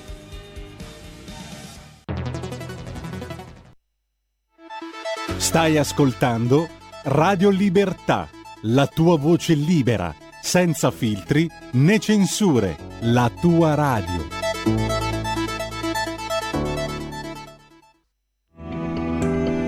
Il meteo.it presenta le previsioni del giorno. Alta pressione sull'Italia, ma il campo anticiclonico che protegge il nostro paese non è così solido. Nella prima parte della giornata sole dominante sulle regioni centro-meridionali dove splenderà in cieli sereni o poco nuvolosi, più disturbi al nord dove potrebbero scoppiare dei temporali. Nel pomeriggio aumenterà decisamente l'instabilità temporalesca al nord, soprattutto sui rilievi, ma anche in Emilia-Romagna. Acquazzoni anche al centro-sud, specie a ridosso delle montagne, calo termico al nord. Per ora è tutto da ilmeteo.it, dove il fa la differenza anche nella nostra app. Una buona giornata da Lorenzo Tedici. Avete ascoltato le previsioni del giorno. Di nuovo in onda con Antonino Danna. Grazie Meneghino Volante 346 642 7756 se volete commentare le notizie del momento, poi più tardi apriremo i telefoni. Ah, vi ricordo alle nove e mezza gli scorretti con Carlo Cambi. Allora, andiamo a vedere quest'ultima cosa a chiudere il dossier eh, dell'Emilia Romagna. La nomina, la Premier al governatore, lavoriamo assieme, lui dall'esecutivo è arrivato un segnale. E che cosa dice il buon Bonaccini? L'incontro tra Meloni e Bonaccini sul commissario partita aperta. Il problema non è il nome e cognome, ma come si vuole lavorare. Stefano Bonaccini non fa una piega quando i giornalisti al termine dell'incontro col governo gli chiedono se aspira a diventare commissario per la ricostruzione dell'Emilia Romagna. Per ora il governatore gestisce l'emergenza e vuole evitare di mettere bocca in un dibattito che lo riguarda in prima persona. Prima dell'incontro a Palazzo Chigi con la delegazione dell'Emilia Romagna, Matteo Salvini ha negato di aver messo il veto su Bonaccini, non è vero niente, ma la sua frase è stata interpretata come una smentita di rito. Poi, nel corso dell'incontro, sindacati e associazioni delle imprese della regione hanno buttato là un ci aspettiamo che si lavori secondo il modello del terremoto e che si valorizzino le istituzioni. Un modo per dire che loro avrebbero preferito affidare la pratica a Bonaccini, nominato commissario alla ricostruzione dopo il sisma che 11 anni fa colpì l'Emilia-Romagna. Ed è il punto di forza del governatore, riuscire a mettere assieme e far collaborare imprese e sindacati. Il presidente dell'Emilia-Romagna, però, sa che la partita è ancora aperta, benché molto difficile, e non si scopre. Non è importante Stefano Bonaccini, ma un modo di lavorare con un commissario una struttura commissariale perché quel modello ha funzionato talmente bene durante la gestione del terremoto che tutti avete visto cosa siamo riusciti a fare. Il governatore si aspetta che una decisione in un senso o nell'altro venga presa a breve, tra qualche settimana. E Meloni, nell'incontro rivolto alla delegazione dell'Emilia-Romagna, assicura l'impegno del governo in questo senso e dice anche nella seconda fase, quella della ricostruzione, faremo questo lavoro assieme. Al PD hanno tratto l'impressione che nel governo, oltre al solito braccio di ferro tra Lega e Premier, si stiano valutando costi e benefici della nomina del commissario. Devono decidere, è il ragionamento fatto in queste ore, se conviene di più dare la nomina a uno di loro, col rischio però di finire poi nell'occhio del ciclone se qualcosa non funziona, oppure di affidare il ruolo a Stefano scaricando gli onori e oneri col pericolo per loro che lo porti a termine bene e quindi non vi sia un ritorno positivo per il governo, bensì per la regione Emilia-Romagna. La partita comunque è aperta, certo è che Bonaccini in ogni caso dirà la sua perché la fase della ricostruzione è determinante. Perciò un commissario di area scelto dall'esecutivo avrà gli occhi del presidente della regione puntati addosso, perché ovviamente il governatore di fronte a eventuali lungaggini difficilmente potrà restare silente e lasciar correre, dal momento che è in gioco il futuro della sua regione. Comunque la giornata di ieri per Bonaccini è stata positiva, serviva un segnale, con il decreto il governo lo ha dato, è un primo importante passo avanti. All'inizio infatti l'esecutivo sembrava propenso a varare un provvedimento che prorogasse tutti i termini, ma che non prevedesse uno stanziamento di fondi. Il governatore però ha messo al lavoro la giunta e i suoi assessori, i suoi assessori in collaborazione con i ministri competenti che hanno fatto un lavoro molto intenso. Così alla fine sono arrivati anche i soldi. Bonaccini è soddisfatto del risultato finale. E infatti dice un grazie alla Presidente Meloni e al governo per la vicinanza dimostrata. E assicura, siamo pronti nella massima collaborazione tra istituzione e territorio a dare una mano per arrivare a soluzioni senza creare problemi, trovando insieme all'esecutivo tutte le procedure e le misure che possono aiutare nella copertura economica dove serve. Il governatore che dovrebbe incontrare domani la Presidente della Commissione europea Ursula von der Leyen in visita in Emilia-Romagna e che chiederà in quel colloquio l'attivazione del Fondo di solidarietà UE, comunque ormai pensa già al problema della ricostruzione. E quello il banco di prova, e quello il suo assillo. Sono necessarie velocità ed efficacia. È arrivata una zappa, il nostro Ziv da Verona, la Schlein non si sente, tanto sa che in questo paese i rincoglioniti entro una settimana nessuno più si curerà delle sue responsabilità. Sicuramente tu hai messo il dito nella piaga, in questo paese si vive di memoricidio, l'importante è ricordare solo quello che, anzi, que- non ricordare un bel nulla, vivere in un eterno presente e eh, fare polemica tre palle e un soldo. Allora, andiamo a vedere la questione dell'antimafia e, e vi porto sulla verità. Sapete che è stata scelta la eh, nuova presidentessa dell'antimafia, che è una eh, deputata di Fratelli d'Italia, e siccome eh, viene indicata come vicina a Ciavardini, che eh, vi ricordo essere terrorista nero condannato per la strage, anzi lui viene indicato come quello che ha messo materialmente, avrebbe messo materialmente la bomba a, eh, alla stazione di Bologna sabato 2 agosto del 1980 e allora eh, questo ha portato PD e 5 Stelle su tutte le furie. E allora vediamo chi è eh, questo, questo diavolo fuggito dall'inferno, mamma mia, come viene dipinto dal, dalle opposizioni. Invece trattasi di questa sorridente fanciulla che risponde al nome di Chiara Colosimo. Chiara Colosimo ha rilasciato eh, a 36 anni, romana, ha iniziato la militanza politica in Azione Giovani, movimento giovanile di Alleanza Nazionale, da sempre vicina al leader Giorgia Meloni e alla sua prima elezione da deputata. Per due volte è stata eletta alla Pisana come consigliere regionale, Da giovanissima, 26 anni, ha ricoperto l'incarico di capogruppo del PDL in Regione Lazio. Da ieri è stata eletta al vertice dell'antimafia. Mi permetterei anche di ricordare una cosa. Uh, il 23 di maggio abbiamo ricordato Giovanni Falcone, Francesca Morvillo e gli uomini della scorta. Il 19 di luglio toccherà a Paolo Borsellino. Forse molti dimenticano quando vanno in piazza e, e trascinano Borsellino eh, in area di sinistra e così via, che Borsellino era un uomo francamente, serenamente e convintamente di destra. Questo molti lo dimenticano. Allora, Chiara Colosimo, eh, appena eletta alla presidenza della commissione antimafia, usa in pubblico il verbo tramandare. Il riferimento, siamo qua su Il Giornale, l'intervista del collega Francesco Boezzi, il riferimento è alle nuove generazioni, forse sarà questa la parola d'ordine che orienterà il suo incarico, perché la mafia, afferma la parlamentare di Fratelli d'Italia, non può essere percepita come lontana nel tempo. Dopo il pensiero rivolto a Giovanni Falcone, nell'anniversario di Capaci, pure uno a Borsellino, perché a loro, incalza la Colosimo, noi dobbiamo il solenne impegno di combattere la solitudine di uomini e donne di giustizia. Cresciuta al fianco della Meloni fin da giovanissima, promette impegno sulle spalle dei giganti e nessuno sconto come da suo stile.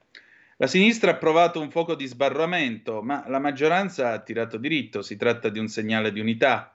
L'opposizione ha voluto dar credito a polemiche strumentali che mi auguro siano definitivamente archiviate. Ma la maggioranza ha risposto con poche parole a un fatto. Ringrazio tutti i senatori e deputati che hanno partecipato a questa elezione dell'ufficio di presidenza. Auspico che tutti noi insieme potremo svolgere un lavoro proficuo, offrendo un contributo fattivo all'attività di contrasto alla criminalità organizzata ognuno cercando di far valere con dignità e onore la propria specifica visione delle funzioni di questo collegio parlamentare. Hanno provato ad affossarla in tutti i modi, soprattutto a livello mediatico. Magari sanno che ha tirato fuori più di qualche scandalo in regione, penso al caso Mascherine o alla commissione sul caso Allumiere. Credo che ognuno di noi debba essere giudicato per ciò che ha fatto. Queste parole di Falcone hanno sempre guidato la mia vita e la mia attività politica, quindi mi permetto di rispondere così. Nella mia vita hanno sempre parlato i fatti e le battaglie che ho condotto sin qui. Alcuni giornalisti che hanno voluto scrivere di me hanno omesso fatti che loro stessi conoscono e hanno scritto. Ma non voglio fare ulteriori polemiche, inizio un nuovo percorso e lo porterò avanti, come sempre con dedizione, passione e grande responsabilità. Chi la conosce bene dice che lei sia un intransigente, la mafia è cambiata anche nel rapporto con la politica. Sono così, e voglio essere così irreprensibile. Penso sinceramente che debba esserlo la politica. Pagina nera, commissione che parte zoppa, queste sono solo alcune delle frasi con cui è stata eh, criticata dalla minoranza. C'è un clima di intolleranza, non è alimentato dal governo e non lo alimenterò io. L'opposizione sa che questa polemica è assurda. Ho già risposto e risponderò con un lavoro indefesso e senza sconti. Che cosa si sente di dire alle famiglie delle vittime di mafia e terrorismo? Semplicemente che la commissione è casa loro, che ho profondo rispetto per loro e il loro dolore, non una parola di più. Sarò sempre attenta e pronta ad ascoltarli alla ricerca della verità. Una promessa che può fare all'Italia, la mia promessa è rivolta alle nuove generazioni che rischiano di vedere troppo lontani nel tempo attentati e stragi che hanno cambiato il volto dell'Italia e che potrebbero non aver mai ascoltato il grido di un santo che scosse la Valle dei Templi. Si sta rifer- riferendo qui a Giovanni Paolo II da Agrigento nel 93. Dobbiamo dare una risposta ai più giovani, ricordando che non siamo a Finisterre, perché la criminalità non è ancora sconfitta. A loro dobbiamo il nostro impegno e quello della Commissione antimafia. Ora, mentre lei si presenta con questo profilo, tra l'altro io vediamo se riesco a trovarvi l'intervista che ha rilasciato alla verità, credo alla verità, non vorrei sbagliarmi se no è sul libero, tanto la recuperiamo ugualmente. Eh, mentre lei, ah no, il tempo era, scusate. Uh, mentre lei rilascia questa intervista alla, mh, mm, al giornale che avete appena udito, e eh, poi spiega anche di essere nata nel 1986, per cui è un po' difficile che lei abbia a che fare con i fatti di terrorismo degli anni 70 E naturalmente c'è qualcuno che le dà un benvenuto che benvenuto non è. A proposito, a proposito, sempre in tema di questa presunta vicinanza, perché eh, su di lei c'era stata questa inchiesta del programma Report che ha attribuito alla parlamentare una vicinanza con l'ex NAR Luigi Ciavardini, scrive il Tempo. In realtà quella presunta vicinanza si collocava soltanto nell'attività svolta da Colosimo ai tempi in cui sedeva in Consiglio regionale, nell'ambito di tema carcerario. Ciavardini, infatti, fa parte di un'associazione che si occupa dell'inclusione sociale dei detenuti. Un chiarimento su cui è tornata Colosimo ieri. Non ho amicizie, ha detto in proposito, ma ho espletato quel che era dovuto nella mia funzione di consigliere regionale. Conosco Ciavardini perché lui è in un'associazione che si occupa di reinserimento dei detenuti. Insomma, come vedete, i detenuti sono belli, buoni e bravi da reinserire, quando però sono di sinistra, quando sono terroristi di sinistra, brigatisti, Cesare Battisti, tutta, tutta questa gente qua. Quando invece eh, capita che dentro un'associazione per il reinserimento dei detenuti c'è uno come Ciavardini, immediatamente si diventa amici suoi, immediatamente si diventa, probabilmente c'è andata alla Colosimo a fare l'attentato a Bologna, anche se non era nata.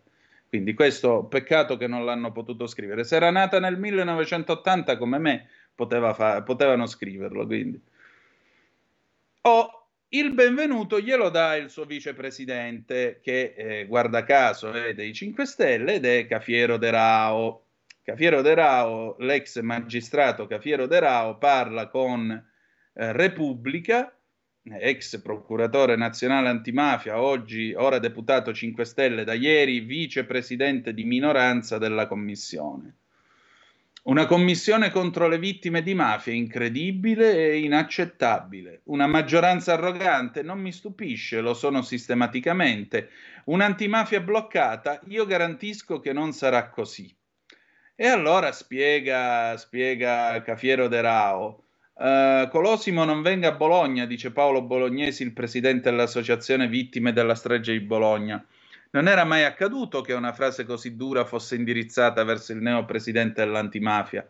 Era assolutamente imprevedibile che, nonostante tutte le associazioni si fossero espresse in modo così fermo contro la presidenza Colosimo, la maggioranza avrebbe mantenuto la scelta della stessa candidata.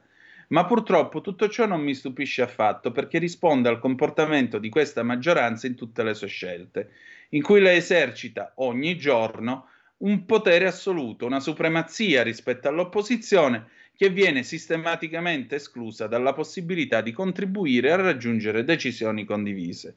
Quindi la destra è brutta perché vuole comandare. Le associazioni sono in tempesta da giorni. Come potrà lavorare l'antimafia contro quel mondo? Grazie al voto delle sole opposizioni, 13 per me da 5 Stelle, PD e AVS, rispetto ai 29 di Colosimo, è stato eletto un vicepresidente che sarà espressione di un modo di agire e pensare opposto a quello della presidente. La maggioranza non deve dimenticare che l'antimafia ha sempre reagito all'arroganza e alla prepotenza mafiosa anche quando si è espressa in atti terroristici. Eppure ieri, nell'anniversario dell'omicidio di Falcone, i meloniani sono andati per la loro, per la loro strada. Io posso garantire già da ora che di fronte a orientamenti che non dovessero essere in linea col ruolo che l'antimafia deve svolgere per tradizione, io e i rappresentanti dell'opposizione saremo pronti a uno sforzo straordinario per ricondurre la Commissione verso le finalità altissime per cui è stata costituita. E parlo degli obiettivi di legalità e contrasto alla mafia e all'eversione che gli italiani si aspettano. Essere vicepresidente di minoranza non è segno di debolezza? La storia dell'antimafia parla da sola, la legge è quella che io stesso ho proposto e sottoscritto con Giuseppe Conte. E lì è previsto un percorso limpido che la Commissione deve per forza seguire, altrimenti verrebbe meno non solo alla sua storia, ma al programma per cui è stata istituita. E lei non teme agguati della destra? Insomma, siete anche mafiosi, vi rendete conto? Mafiosi, stragisti e terroristi. Mm, lei non teme agguati della destra. No, io non avverto dentro di me la preoccupazione che qualcuno possa frenarci. Non lo ritengo possibile, certo bisognerà lavorare da soli o con tutti coloro che vogliono raggiungere gli obiettivi di un'antimafia che non sia solo di facciata, Dovremmo lavorare su come la mafia opera nei territori, condizionandoli con la sua stessa presenza, su come infiltra gli appalti pubblici e quelli del PNRR. Non ve lo faranno fare. Le assicuro che la Commissione lavorerà per individuare gli strumenti per opporsi a ogni possibile inquinamento. Lavorerà per diradare le nebbie che fino ad oggi si sono addensate sulla strategia stragista e sulla sua attuazione. Ma non facevano prima, dico io, ieri l'opposizione e quant'altro, a dire direttamente che la Colosimo è una mafiosa, è un andranghetista, una camorrista, perché voglio dire, davanti a parole del genere che io trovo oggettivamente gravi, pesanti, pesanti di sicuro. E, insomma, manca poco che le diano pure del, della punciuta e, e, non lo so, eh, figlioccia di Totorrina, come la devono chiamare a questa qua, povera Crista? Cioè, questo è il benvenuto che le danno. E lei pensa, e lei pensa che la presidente Colosimo non fermerà tutto? Una presidente non può bloccare i lavori di una commissione che sceglie questo percorso c'è l'obbligo del segreto e nessuno potrà violarlo. È già stata acquisita una base documentale molto forte. Bisogna assolutamente colmare alcuni vuoti sull'eventuale partecipazione alle frange estremiste di destra e alcuni esponenti delle stesse istituzioni dell'epoca. Un programma partito con la presidenza di Rosy Bindi, proseguito con quella di Nicola Morra e che dovrà per forza andare avanti con Colosimo. Le assicuro che è impossibile bloccare il percorso. Guardi che la maggioranza ha i numeri per farlo e lo ha dimostrato mettendovi in minoranza. L'antimafia non fa le leggi ma gli accertamenti. Bloccarli significherebbe dire che non vogliamo procedere contro i terroristi di destra e non vogliamo sapere se hanno partecipato alle stragi. Dire questo significa andare contro la verità che chiede la democrazia. Sarebbe deflagrante, ma sarebbe impossibile perfino per chi detiene il potere assoluto il potere assoluto, signori, il potere assoluto. Vincere regolarmente le elezioni con un'ampia maggioranza significa potere assoluto, cari fascistoidi che mi state ascoltando, perché ovviamente siamo tutti fascisti. Uh, le inchieste e mafiosi, perché come vedete la Colosimo potrebbe bloccare, oddio, oddio, l'attività dell'antimafia. Le inchieste però rivelano legami tra personaggi delle versioni di destra e la destra politica. La maggioranza può permetterselo. La democrazia si esprime attraverso il più fermo impegno di chi crede nella verità e nella giustizia. Determinati percorsi non possono essere fermati da nessuno, bisognerà discutere sulle acquisizioni, ma nessuno potrà per intervenire per impedire alla Commissione di scoprire la verità. Pensa già alla prima indagine, penso ai tre temi fondamentali, presenza nei territori, infiltrazione negli appalti, entità esterne a Cosa Nostra. E penso a Paolo Bellini, condannato dalla Corte d'Assise di Bologna per aver partecipato alla strage, e al fatto che il suo nome emerge nelle indagini sulle stragi di mafia compiute nel continente. Era lui la persona che indicò come obiettivo da colpire nel 93 il patrimonio artistico e archeologico della Toscana su questa strada ulteriori verifiche sono obbligatorie. Del resto le indagini della Procura Generale di Bologna hanno evidenziato un coacervo di interessi di altissimo rilievo, origini e provenienza diversa. È l'intera storia stragista in Italia che la Commissione dovrà via via affrontare per mettere assieme tutti i tasselli emersi dalle indagini e giungere a una valutazione politica da porre all'attenzione di Camera e Senato.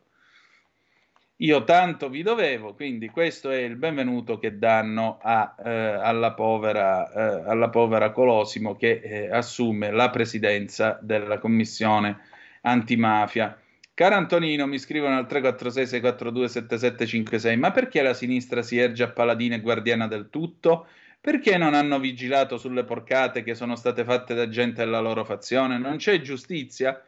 Eh, amica o amico mio, diceva il buon Giolitti che con i nemici la legge si applica e con gli amici la legge si interpreta. E il vecchio, il vecchio Giovanni sapeva quello che diceva, credi a me, sapeva il vecchio Giovanni.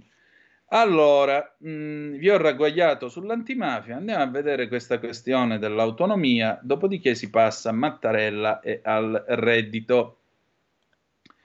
Il mattino di Napoli, sono già le 8.54, come corre il tempo, come passa bello quando si, te, quando si è in compagnia. Allora, il mattino di Napoli stamattina, giustamente, riporta questo servizio. Eccolo qua, autonomia, un coro di no, si spacca il paese, partono le audizioni sul DDL Calderoli, critiche da costituzionalisti, enti ed esperti. Per colmare i divari servirebbero 75 miliardi, colpo di grazia alla sanità.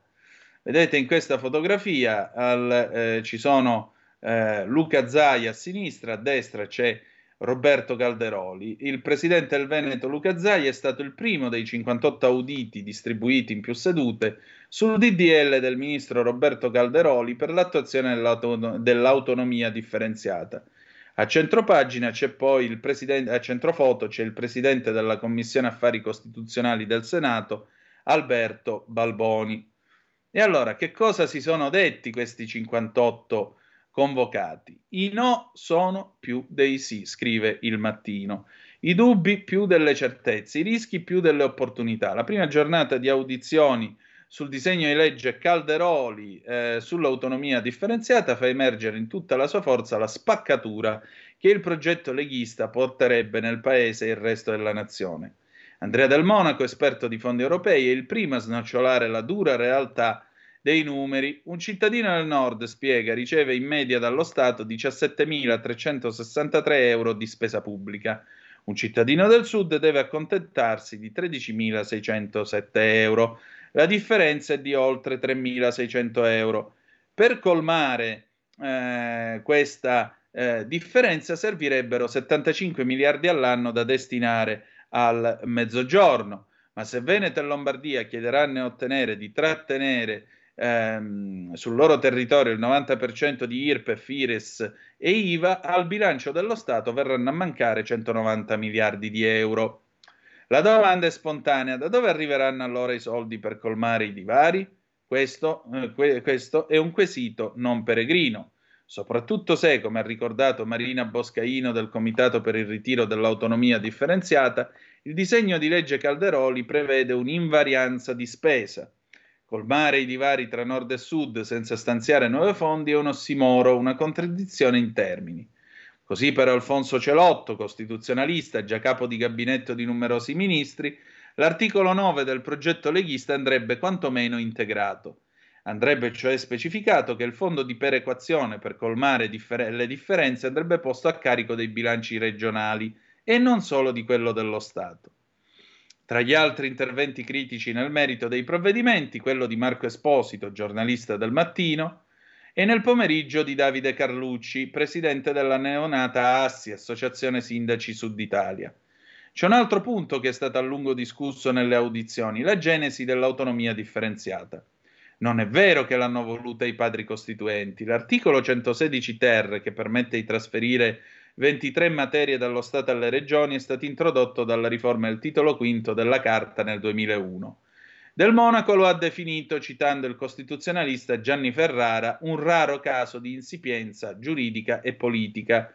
E il presidente della Commissione Affari Costituzionali, Alberto Balboni Fratelli d'Italia, ha chiosato questo suo giudizio coincide col mio. Segno che al di là della disciplina di partito, il fuoco sotto la cenere cova. Ecco, io mi permetto di ricordare che questo articolo 116 fu introdotto dal centro-sinistra a pochi giorni dalla scadenza della, della legislatura.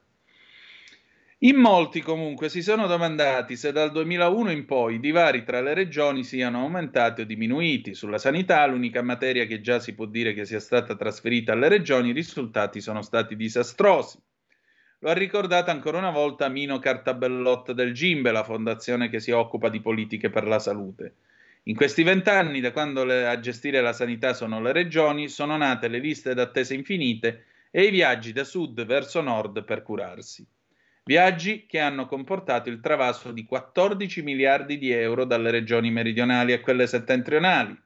Un trasferimento di risorse che ha messo in ginocchio la sanità del sud, a cui l'autonomia rischia di dare il colpo di grazia.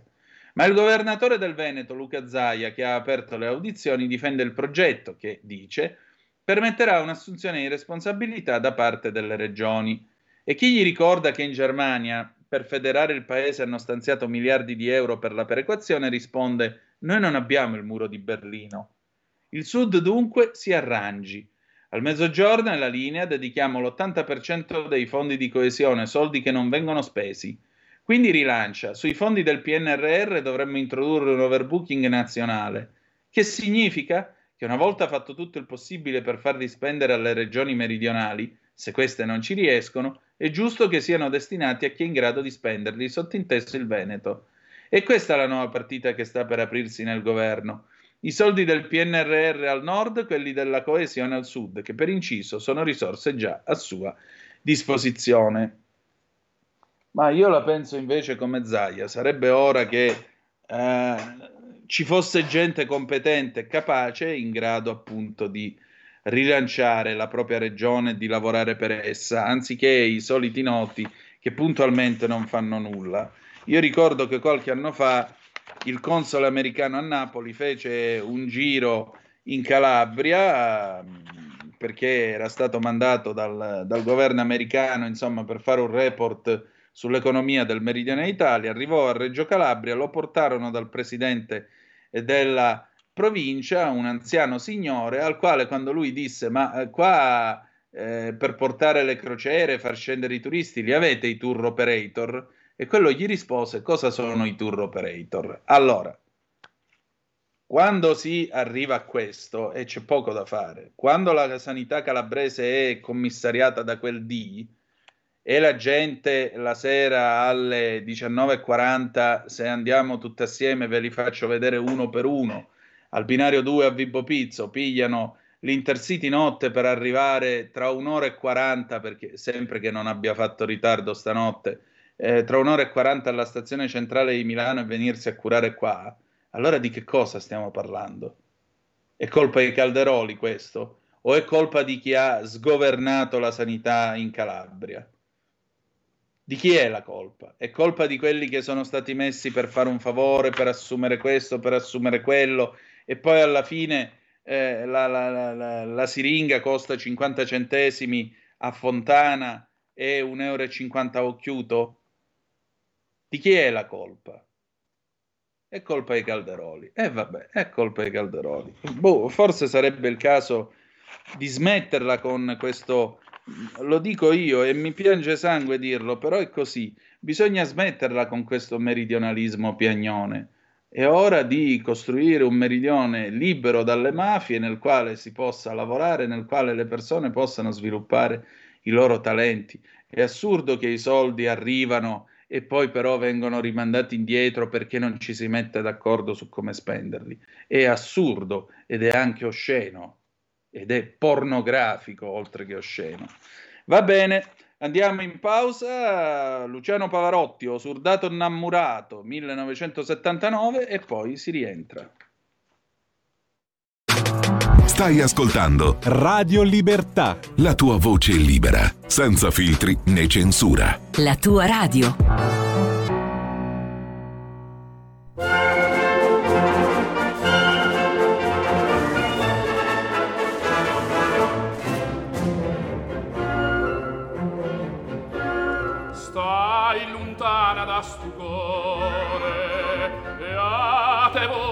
pensiero. Niente voglio niente spero da tenerti sempre a fianco a me. Si sicura chi sto more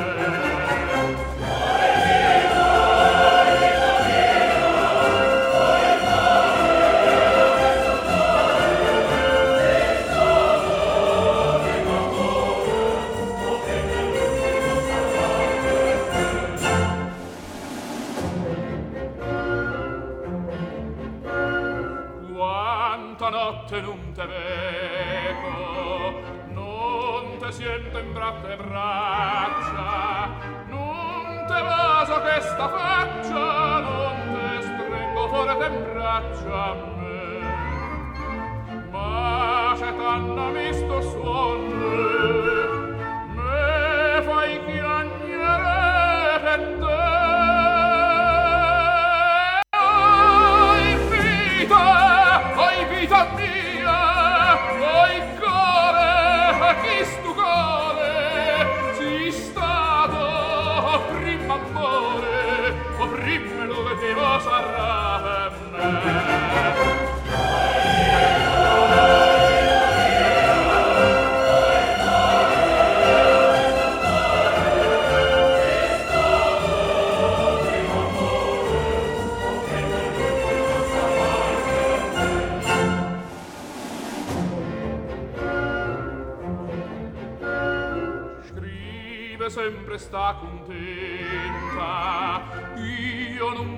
non penso che a te sola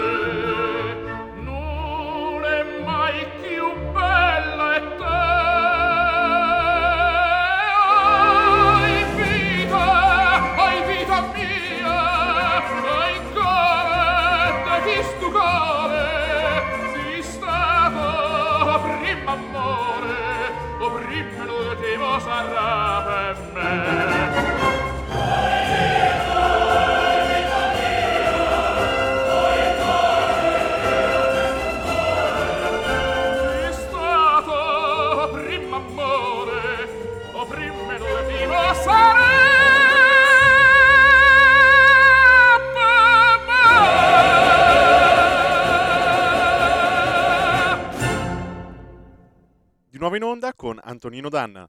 Grazie Meneghino Volante. Allora, al 346-642-7756 siete sempre sulle magiche, magiche, magiche onde di Radio Libertà. Questa è sempre la rassegna stampa. Qualcuno ricordi al buon Cafiero che in Italia gli unici ad avere il potere assoluto sono i magistrati, tanto da rovinare la vita ogni giorno a tre innocenti senza pagare nulla. Chi, chi sono questi tre, questi tre innocenti? Giorgio da Udine. Luciana da Udine, buongiorno Antonino, buongiorno a te, ma mi sembra di ricordare che i costi della vita sono differenti al nord al sud. E ricordo anche l'esempio che una siringa al nord costa tot, ma al sud la fanno costare esageratamente di più, come pure la sanità tutta. È vero, la vita qui costa tre volte tanto, tre volte tanto. E effettivamente si vede qui che gli stipendi vanno in affanno e ci vanno assai. Marila, se Bonaccini col prezioso aiuto della sua vice Schlein come governatore non è riuscito a vigilare sul suo territorio, come, può, come si può supporre che come commissario le cose in Emilia-Romagna possano portare a migliorie durevoli nel tempo? Anche da Conselice, dove mi trovo, e dall'Appennino emiliano, dove si trovano i miei fratelli, si levano voci di assoluta contrarietà e diniego. Guarda, visto che sei a Conselice, per favore, facci sto regalo.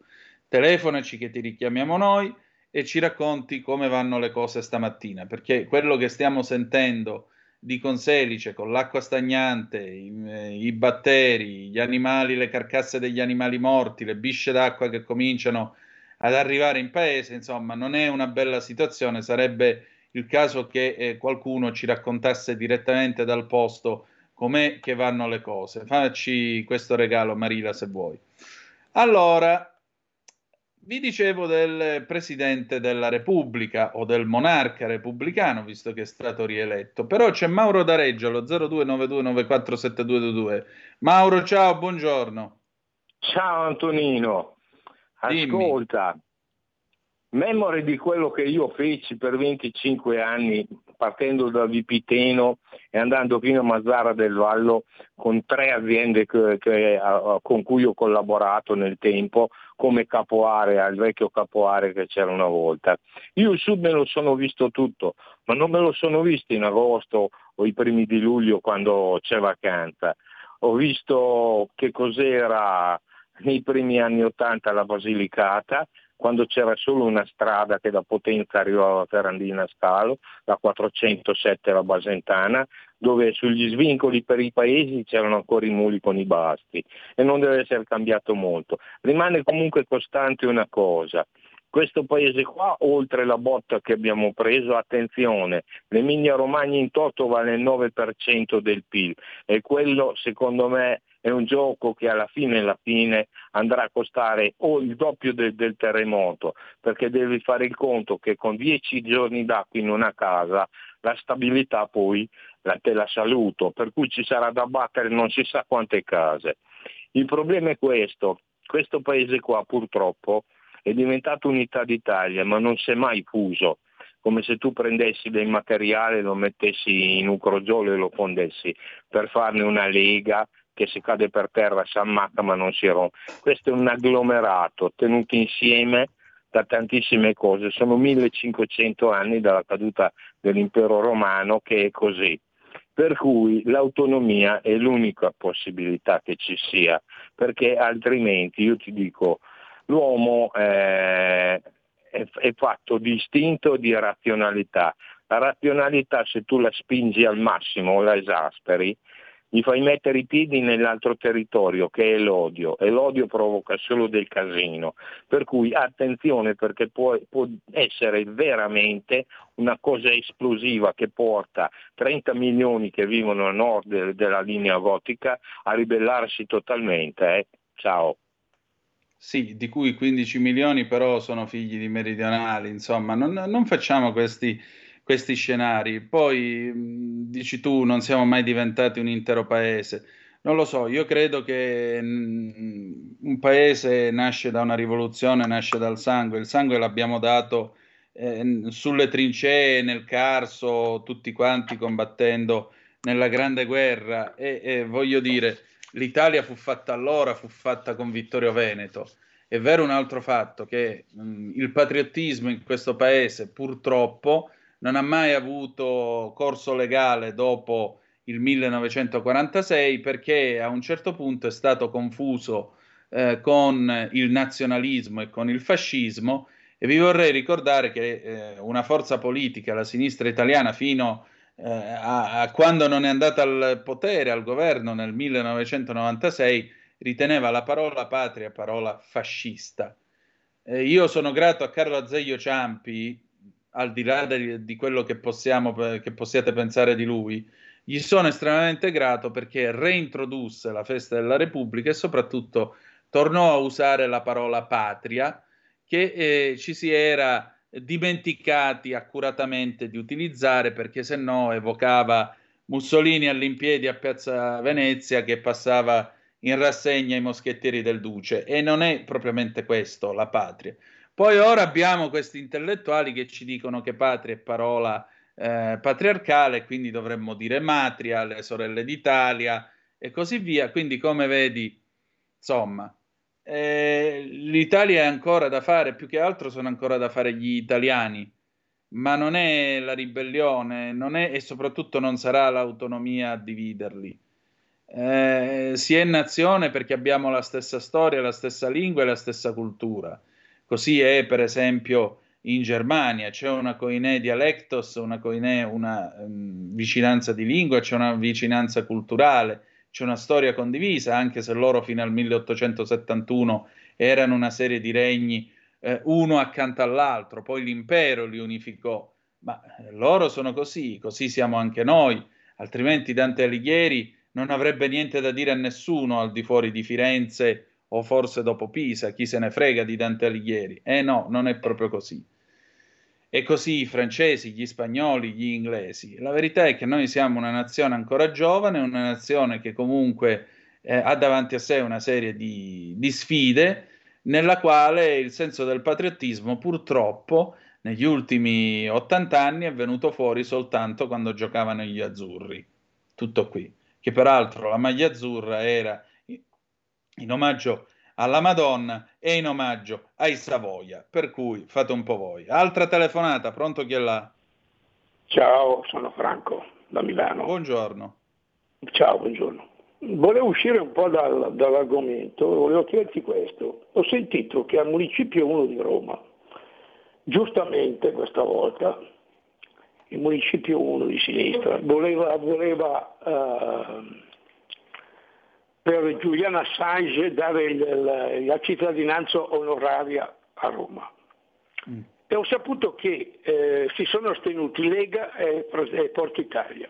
Ecco, io questo non, eh, mi, mi, suona malissimo per le mie orecchie, ecco. Che la Lega si astenga su queste cose mi sembra veramente inconcepibile. Ciao. Grazie. Uh, Pietro, Antonino, guarda però che al nord ci sono figli di meridionali che sono più leghisti di me pure con la tessera, uno è mio cognato sardo. Guarda Pietro, tu qui ora eh, ti ringrazio intanto di questo messaggio. Vedi, tu stai mettendo no il dito, tutto il braccio fino ad arrivare all'ascella nella piaga, perché vedi, eh, qui entriamo in una faida tra meridionali che tu nemmeno te la immagini, insomma, o meglio te la puoi immaginare visto eh, che hai tuo cognato sardo. Qual è il punto? Il punto non è essere leghisti, perché la Lega è un partito, punto. Il problema è quando tu te ne vai, eh, vedi come funzionano le cose fuori dal tuo orticello e allora cominci a dire sì, però va bene il sole, il mare, quello che volete, però ragazzi, se lì hai un problema l'ospedale funziona, eh, fai un po' di, eh, come si dice, un po' di eh, lista d'attesa, però ti curano, la sanità pubblica funziona, i trasporti funzionano e così via. Se tu fai un discorso del genere, ed è per questo che io, per esempio, non vado più ai pranzi natalizi, o le cose, io, io se devo andare in Calabria ci vado quando è periodo in cui la gente lavora, perché così almeno non mi vado a perdere in queste conversazioni, perché le trovo delle conversazioni oziose. Cioè tu arrivi lì e ti senti a quello che, eh vabbè, però allora tu che dici queste cose, sputi eh, su quello che sei, sputi sulle tue origini, eh, ti fa schifo dove sei nato, ci odi a tutti, eh, guarda che ci è voluto coraggio a restare, chi vi credete di essere che ve ne siete andati? Ora, posto che visto com'è combinata la Calabria, meno male che ci è voluto cora- coraggio a restare e non aggiungo altro. Ma quello che eh, chiaramente poi porta a queste discussioni sgradevoli e laceranti è che non, chi resta non riesce a capire il semplice banale motivo, il semplice banale principio, che intanto non è che casa tua sia il centro del mondo, ma secondariamente il fatto è che se io critico quello che non funziona, non è perché sto sputando nel piatto, ma perché vorrei che funzionasse. E vorrei che i cittadini avessero le stesse opportunità questo è il punto. Ma questa è una cosa che non nasce dagli investimenti a pioggia, dalla costruzione di questo o di quello. Nasce prima di tutto nelle coscienze. Gli investimenti vengono dopo.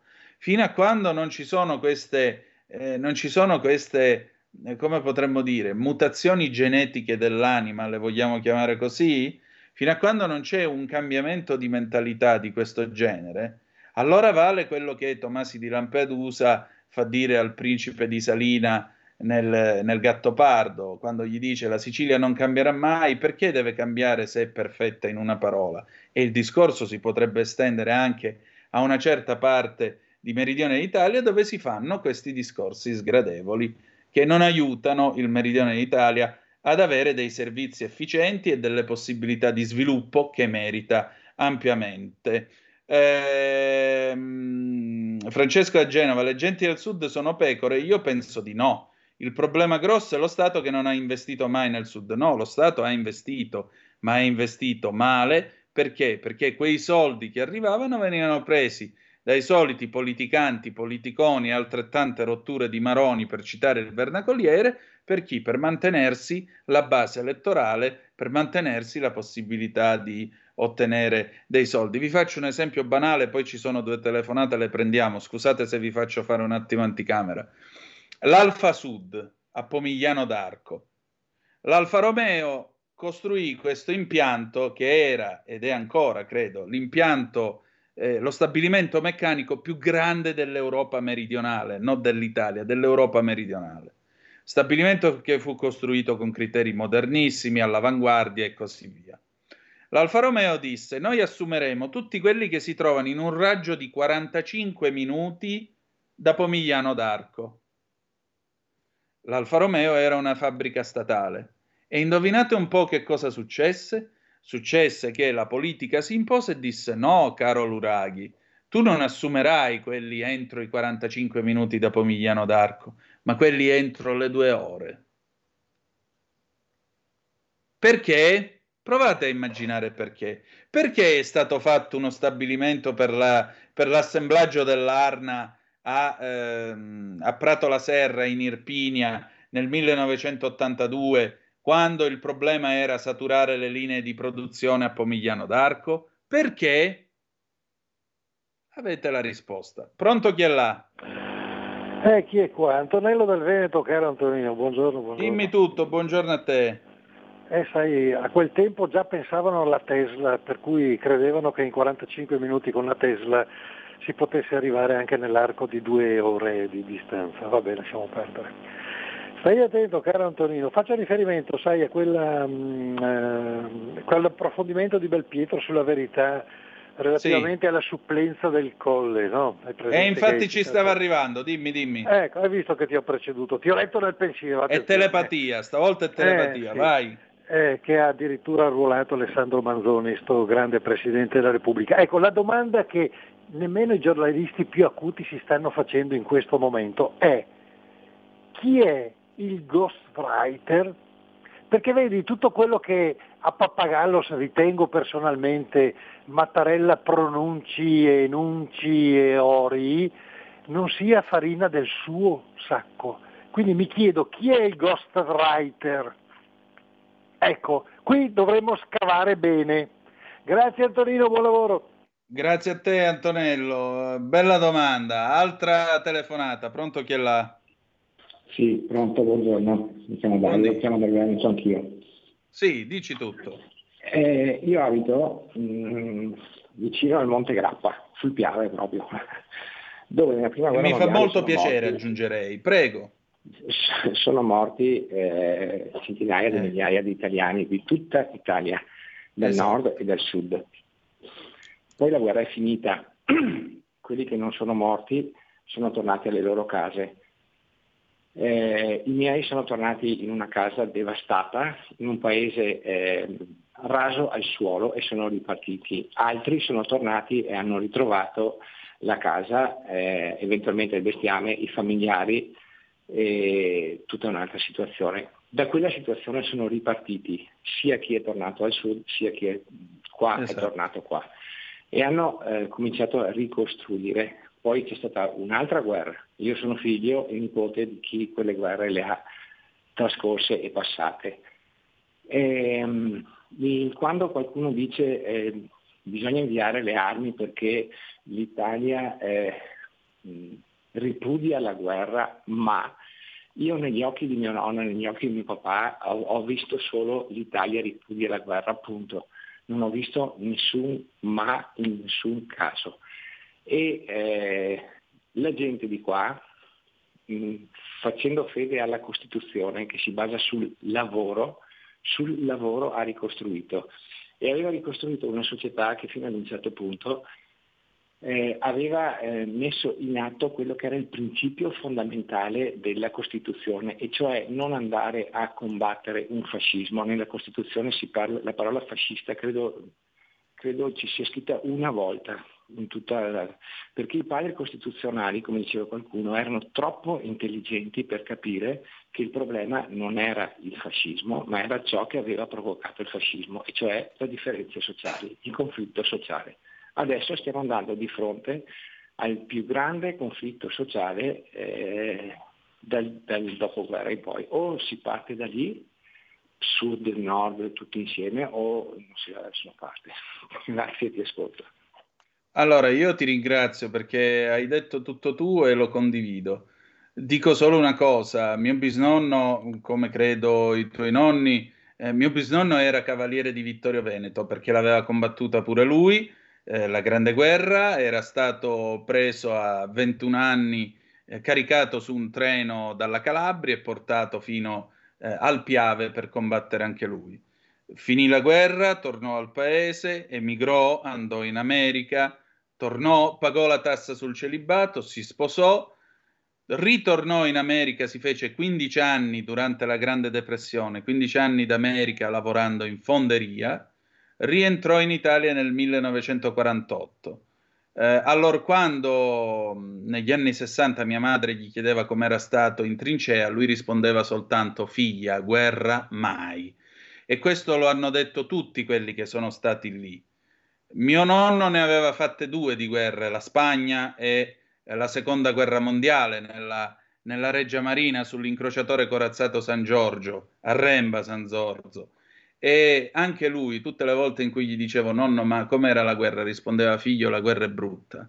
Nessuno ha l'esaltazione della guerra, nessuno ha l'esaltazione della morte, degli sbudellamenti e così via. Però è altrettanto vero che la nostra Costituzione, oltre a ripudiare la guerra come strumento di risoluzione delle controversie tra i popoli, che è diverso, dice un'altra cosa, che noi non porteremo guerra a nessuno, non andremo ad aggredire nessuno, non andremo a morire più rompendo i cippi di confine. Lo sapete cosa si fa il primo giorno di guerra? Ve lo dico io cosa si fa, perché me l'ha raccontato quasi 30 anni fa uno che c'era il primo giorno di guerra, il 10 giugno del 40.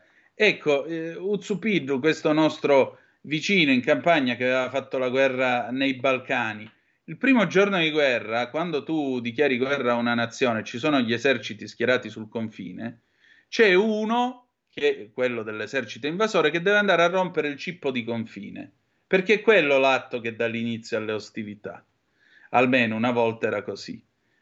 E lui c'era quel giorno quando sul, sul confine hanno dovuto attaccare la Jugoslavia lo hanno estratto a sorte. Quello che hanno estratto a sorte praticamente era un morto che camminava. Se l'è abbracciato tutto il reggimento, il comandante gli ha detto sei un eroe, vai.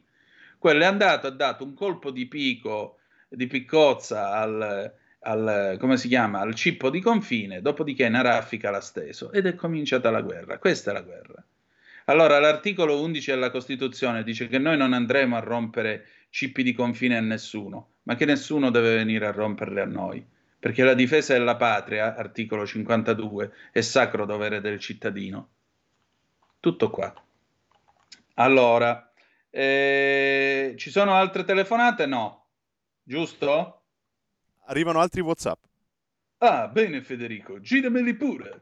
Allora, oggi si tiene mh, l'udienza a Roma, se non sbaglio, sì, davanti al giudice del Tribunale Civile di Roma, per quanto riguarda la causa eh, in merito ai morti di Bergamo e del Covid. Ieri ho chiesto a Consuelo Locati, l'avvocato di, eh, l'avvocatessa di Sereni e Sempre Uniti, eh, di dirmi insomma che cosa si farà oggi. State a sentire questo suo audio. Prego Federico, vai.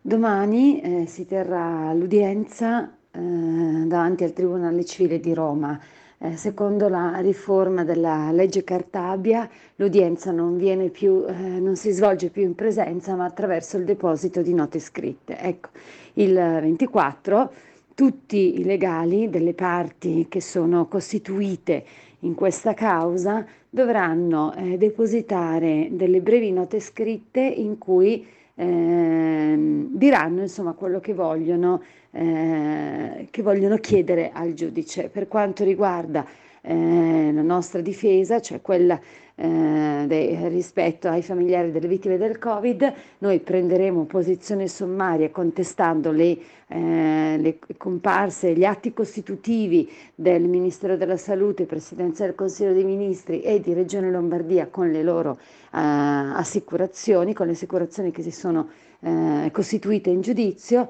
e chiederemo mh, che vengano concessi i termini per mh, depositare degli atti eh, dove eh, potremo più dettagliatamente prendere posizione su tutto quanto ci è stato contestato dalle controparti e eh, per mh, depositare, fare le nostre richieste di prove per cui citare testimoni e produrre altri documenti. Il giudice poi ci comunicherà quello che avrà deciso a scioglimento dell'udienza della riserva che chiaramente insomma, dovrà formulare e ehm, ne sapremo qualche giorno, eh, insomma, entro, entro, un massimo di 30 giorni dal 24 di maggio e, e poi insomma, capiremo eh, se ci concede i termini che abbiamo richiesto o eh, insomma, ci saranno altri provvedimenti. Ecco qua, eh, questa era la voce dell'avvocato Consuelo Locati, vedremo come procederà questa causa. Allora, noi chiudiamo qui questo nostro spazio, passiamo poi agli scorretti con Carlo Cambi. Che dire di più? Ringrazio tutti voi per la vostra presenza, per la vostra eh, attenzione e, e, ci ritroviamo tra pochi minuti, se avete voglia, sempre qui sulle magiche, magiche, magiche onde di Radio Libertà. A tra poco. Qui Parlamento. Grazie signor Presidente. 31 anni fa, in un pomeriggio assolato intorno alle 17.55 circa, alla periferia di Palermo, nelle prossimità di Capaci, Giovanni Falcone con la moglie e la scorta venivano barbaramente uccisi per mano della mafia. Quel lungo boato, capace di giungere sino alla città di Palermo, lì dove si celavano gli assassini del coraggioso e valoroso magistrato, segnò quello che per noi siciliani è stato il periodo più tragico e doloroso. Eppure fu proprio in quella dolorosa circostanza in quel forte boato rimbombato sino ai giorni nostri che finalmente in Sicilia e tutta l'Italia si è avuto il coraggio di parlare e affrontare concretamente Cosa Nostra, come se fosse un fenomeno talmente grave quanto pericoloso, tanto da concepirlo come un fenomeno da sconfiggere in maniera coesa e costante. Io da carabiniere in servizio che in quegli anni ho visto morire decine e decine di colleghi, in nome di una legalità che ai tempi sembrava quasi un'idea lontana e distante, ho concepito quel tempo come una nuova occasione per ridimere la nostra terra, la Sicilia e i siciliani da un peccato originale, una malattia diventata ormai un cancro per i tanti che avrebbero voluto e desiderato vivere nella legalità, nel rispetto delle regole e della inviolabilità della vita umana. Oggi mi piace pensarlo come un messaggio positivo per i tanti che, come me, nutrono la speranza, si è insediata la nuova Commissione parlamentare antimafia. La lotta alle mafie in qualunque posto, in qualunque tempo, non è e non deve essere pura demagogia, posizione di partito o semplice ideale, ma deve rappresentare un impegno per tutti noi, sia dentro che fuori quest'Aula. Oggi, dopo 31 anni della strage, mi piace sapere che la paura ha fatto spazio finalmente al coraggio, che la speranza ha preso il posto dei timori e che noi tutti parlamentari della Repubblica Italiana, in quest'Aula, interveniamo non per mera opportunità, ma per esclusivo senso del dovere nei, nei confronti di uomini e donne di Stato che hanno sacrificato la loro stessa vita per questo straordinario Paese.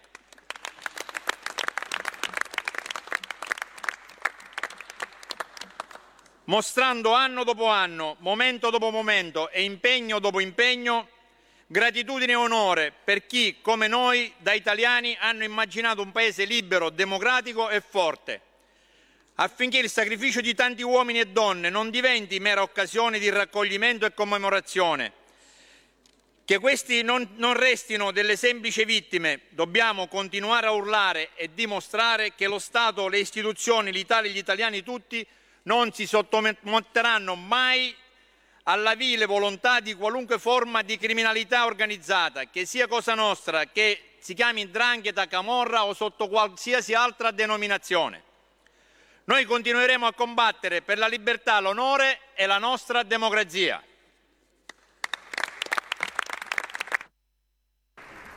Grazie. Qui Parlamento. Avete ascoltato la rassegna stampa.